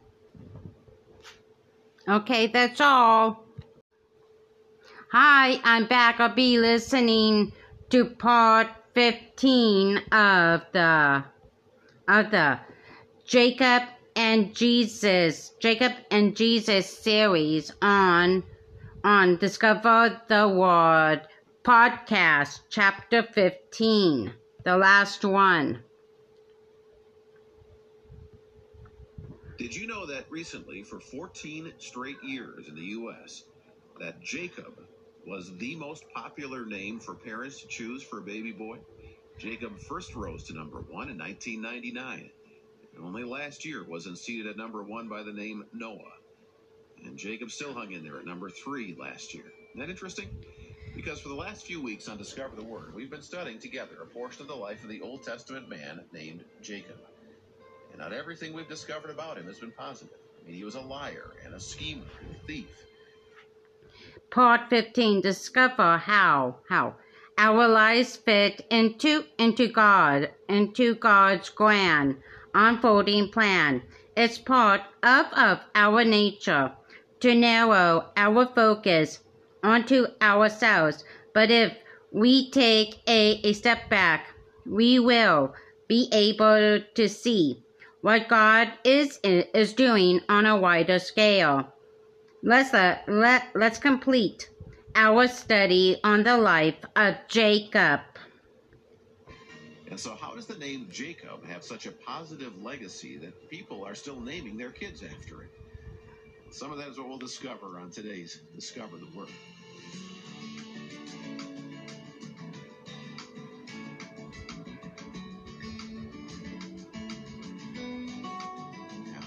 Welcome to Discover the Word, the weekday small group Bible study from RBC Ministries in Grand Rapids, Michigan. I'm Brian Hettinga. I'm glad you've made time in your Friday to be part of the conversation that will conclude our three week series that has looked at a part of the life of the Old Testament patriarch Jacob. Remember that our Discover the Word Facebook page is a place where you might want to share some of your impressions of what you've learned in this study. Click on the Facebook link on our discovertheword.org website, or just type Discover the Word into the search box next time you're checking your Facebook page. Now, as I said, we've discovered that Jacob had some struggles. I mean, he was nowhere near perfect.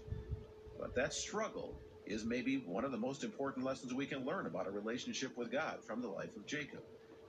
So, around the table to wrap up this study are the three friends you've had with you for the entire series Mart DeHaan, Elisa Morgan, and Bill Crowder.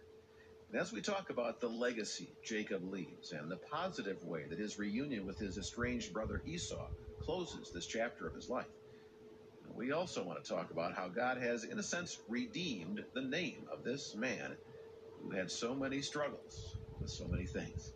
Mart? Well, this is going to be the last of our conversations on Jacob for a while. We've spent some time with it. It's a good story. And I've, I've appreciated so much what both of you have added to my understanding of it. In the process, Elisa, you were saying recently that there's there's something you regret. I do. I, I regret a little bit that we've dissed the name Jacob kind of strongly. I mean, we had good reason. The name Jacob, which means heel grabber, and therefore we think you know, someone who's a schemer and, and deceitful. That name is very popular today. I know a lot of little Jacobs and little Jakes, and I sure would not say they're little schemers. In fact, Bill, as you said, I know a lot of other people who are schemers who are not named Jacob.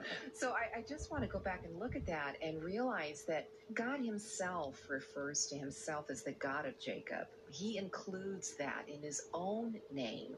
And I really believe that there is a way in which he's redeemed that name. And, and we certainly have as well. And so I just wanted to honor that and bring that forward. Uh, I think that's important. And you're right. The name of Jacob has been redeemed by the God of Jacob. Mm-hmm. So, but let's, uh, in thinking in terms of the legacy of this man, let's move to conclusion, at least to conclude that part of the story that we've been talking about.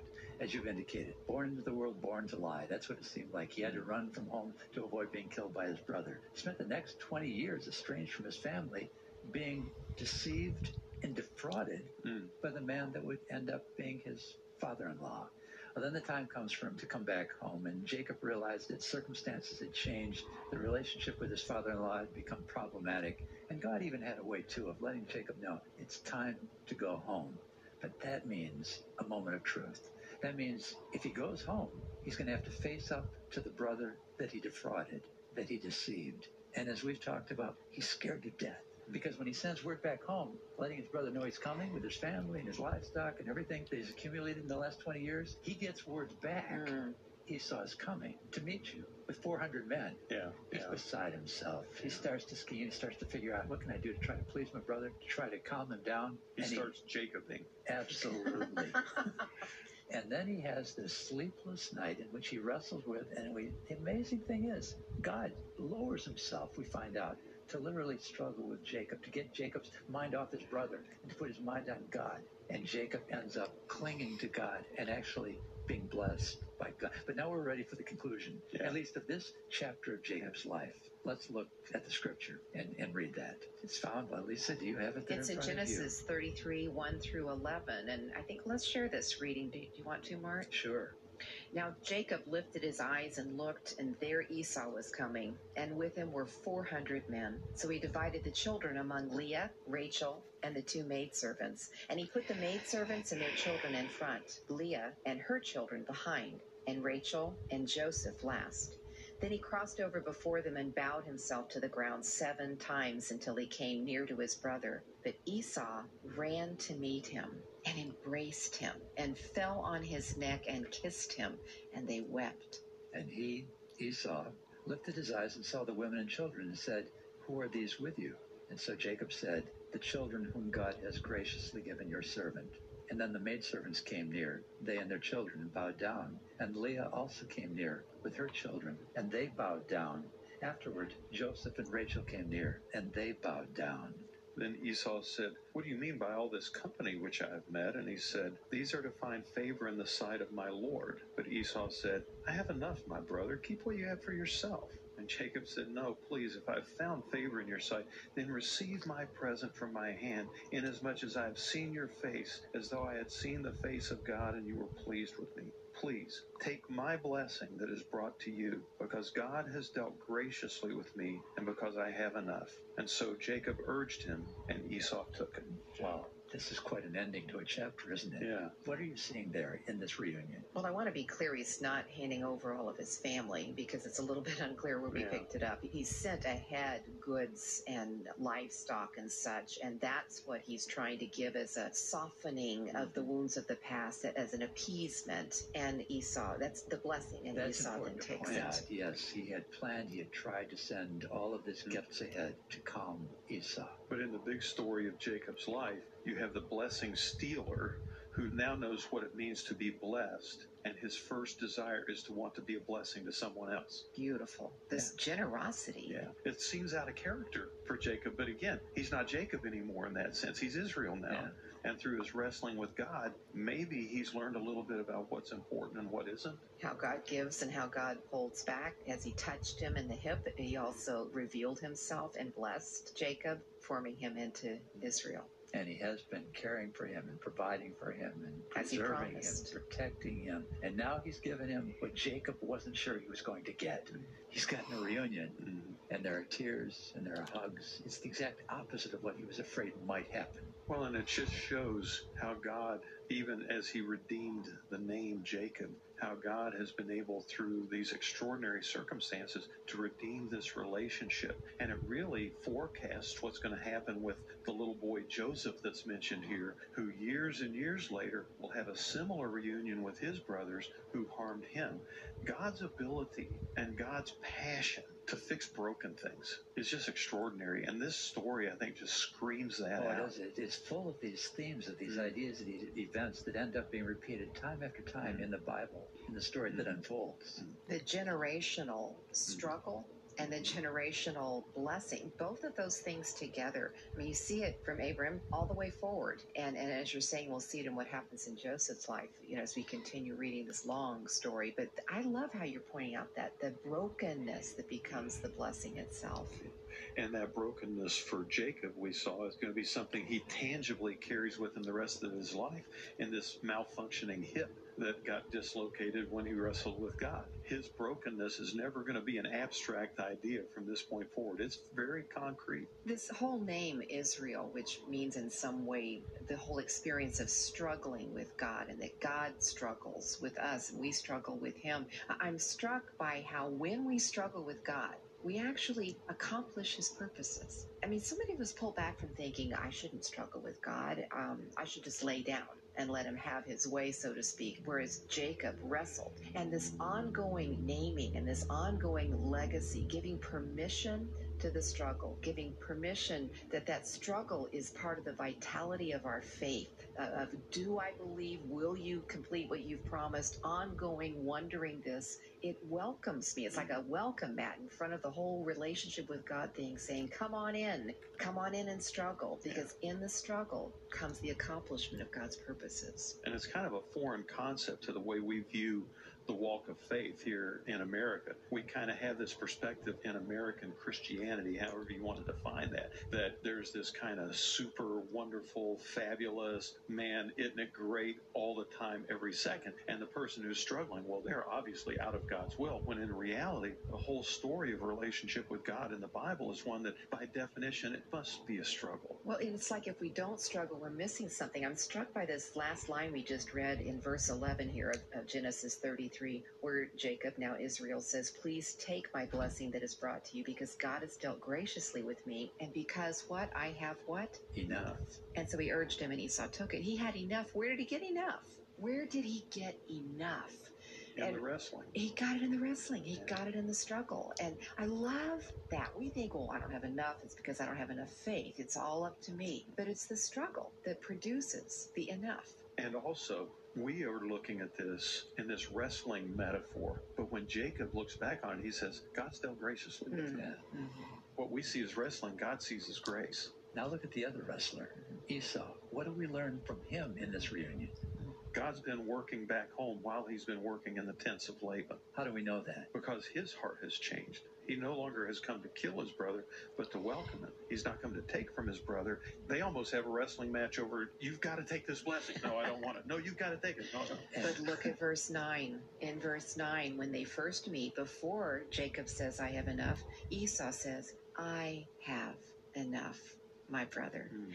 Keep what you have for yourself. So they have both been wrestling, and in their struggle, they've both been given enough so that when they come together, they're celebrating the enoughness of the struggle. So we have a, a story that the legacy is wonderful, and you're right. It's and I think God wants us to think of this as a legacy of struggle, of God's willingness to struggle with us in order to bless us. And what was true of Jacob ended up being true of the nation of the descendants that followed. They too were known as a nation that struggled with God. But out of that is born the one who explains the blessing that God made to Abram in the beginning. In you, through you, I will become a blessing. I will bless every family of the world. God's ability to bless is not limited to a Jacob or to his individual family. God is able to be the answer for all of us. And with that final thought, we conclude our series on this important part of the life of Jacob with today's Discover the Word. That's Mart DeHaan, Elisa Morgan, and Bill Crowder. And while we can relate to Jacob in so many ways, can't we? This has been a great study, not only looking at a remarkable character from Scripture, but also stepping back to see God's bigger picture unfolding within this story. Now, I would imagine that it's possible that you've missed a conversation or two in the last three weeks. You can fill in those gaps when you visit our website at discovertheword.org. We post the audio of all of our series there on our website. And so listen in and maybe pass these conversations on to someone who could benefit from it. Send them to discovertheword.org.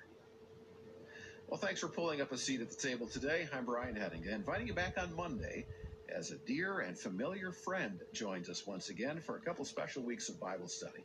We're welcoming back Alice Matthews to talk about Proverbs 31 and a rather unique way of looking at this passage of Scripture. So set aside time to join Alice Matthews with Mart DeHaan and Elisa Morgan Monday here on Discover the Word.